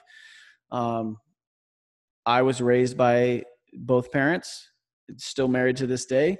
Uh, I agree with everything you just said you know, and I'm not saying that there are not going to be exceptional human beings raised by a single parent. Of course, you know what? Of course, the statistics prove that for the most part, if you do get the opportunity to be raised by both parents, you're going to do a hell of a lot better. See, Eric, as as I told you, prior to going to college, I had influence from my dad. Now I'm on my own.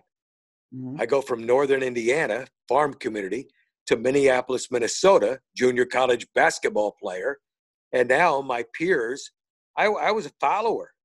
I was a follower when I went to college, junior college, freshmen, sophomores. Guess who had, were my peers? Sophomores. They were the guys who had already been in college a year. We started smoking weed. You know, I didn't even know the word marijuana until I got to college. All of a sudden, I'm smoking weed.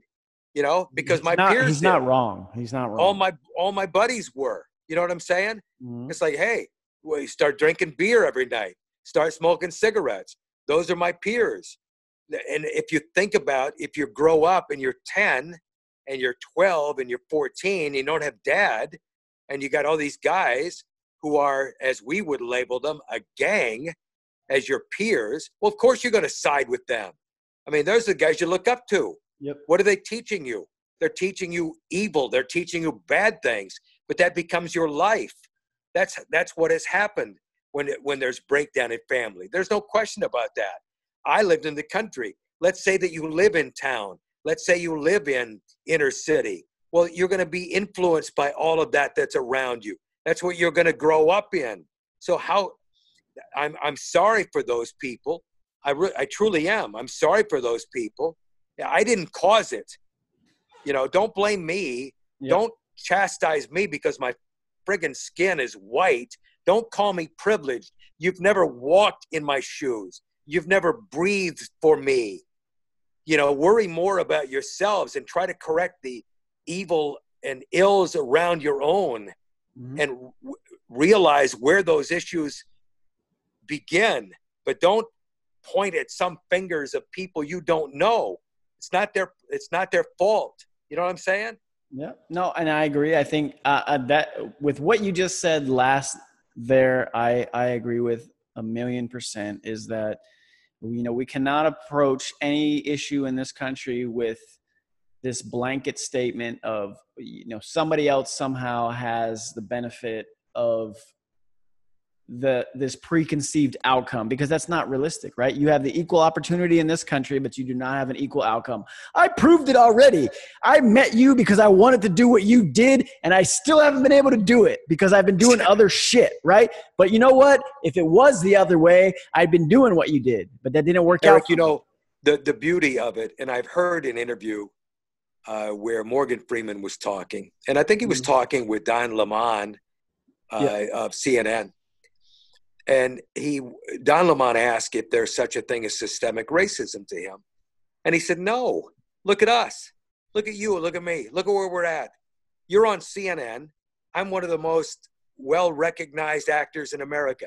When you think about today, and I'm not talking about in the 60s when I grew up, I grew up in the 60s. Mm-hmm. I grew up when the, the, the Selma riot, I mean, you know, when yeah. blacks were beaten up when blacks were hosed. I'm asking my dad, why? I'm serious. I'm asking my dad, why? Why is this going on?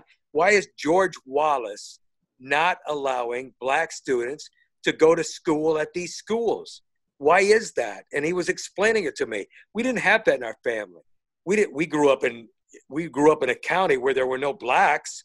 We grew up in an all-white county in northern Indiana. We were mm-hmm. 20 miles away from Fort Wayne, Indiana, where I don't know what the population was with blacks. Probably 25% of the city were blacks. Yeah. There were high schools that were all yeah. black, etc. But you know that that that's my whole point. When you when you uh, when you have that kind of influence, you're going to have those kinds of problems if you don't have that nuclear family. There is no question about that. and and that's um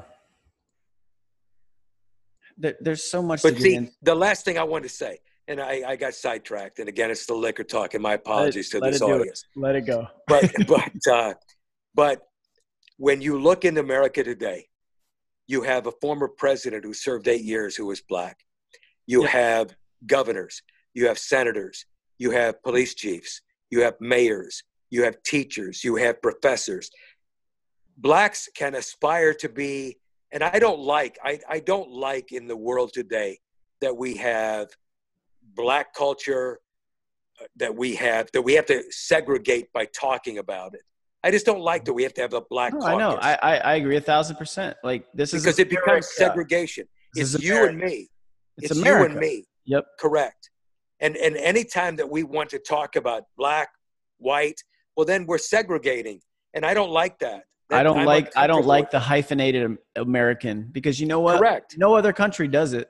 I've been to 21 countries in my life. Very fortunate through the military. I've been Yeah. to Germany. I've been to Italy. You know what? You know what? There are black, there are black individuals in every one of those countries, and not a single one of them refers to themselves as an African Italian, an Right. African German. Funny. But we come here and we want to segregate and play the identity politics game, and not just Trump or not not Trump, but not just like realize and and and lump everyone into the fact that we're Americans, and that's the Correct. that's what we are supposed to be. We are this giant Correct. melted pot. We got diversity, whatever the fuck it is you want to call it, and use your buzzword. But at the end of the day, we're supposed to be Americans. We're not supposed to hyphenate it I know. because some I for know. some reason I'm not a Polish American. I'm just a white Correct. American, right? I don't even No. know what I am. Exactly. You know, my twin brother, my twin brother did all this genealogy. I, uh, you know, you're we're a, part you're Irish, we're part. You're you're as you know. You could be Puerto Rican for some of the O'Neills I, I know. don't know. I don't know which what you are. And it doesn't. Irish. I'm me. I'm me. You know Yeah. what? I'm going to go to bed tonight. I'm going to get up tomorrow, Yep. and I'm going to look in the mirror and go, "Hey, it's you." That's It all I am. And And, I you know just- what I want to be? I want to be a good guy. Yep. I, I, as I tell people on my golf cart up here, what I want to do is wave and smile. I may not know you. How could I not like you if I don't know you?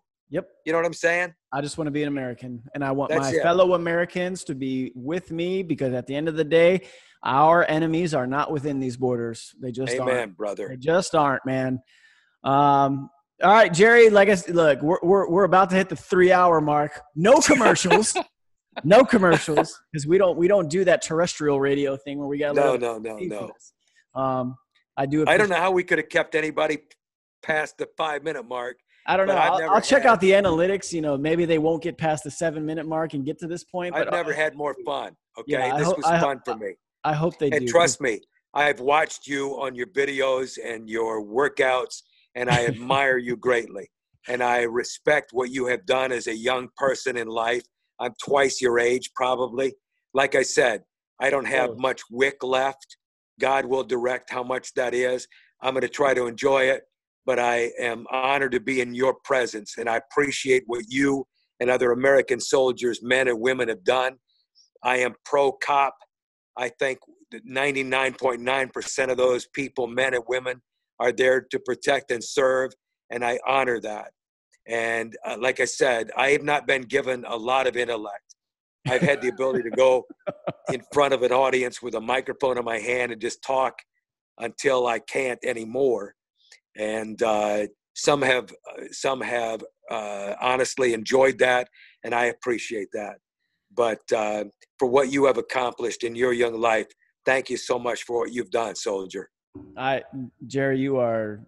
It's me that's supposed to be too kind on this show, but you have definitely exceeded that. Uh, everyone watching, listening on the podcast, Jerry O'Neill, 24 years as the UCF sports reporter for UCF football, the greatest sports talk show host in Orlando history. There will never be another Jerry O'Neill. Uh, there just won't. and and in the present state, he was two under through 14 today.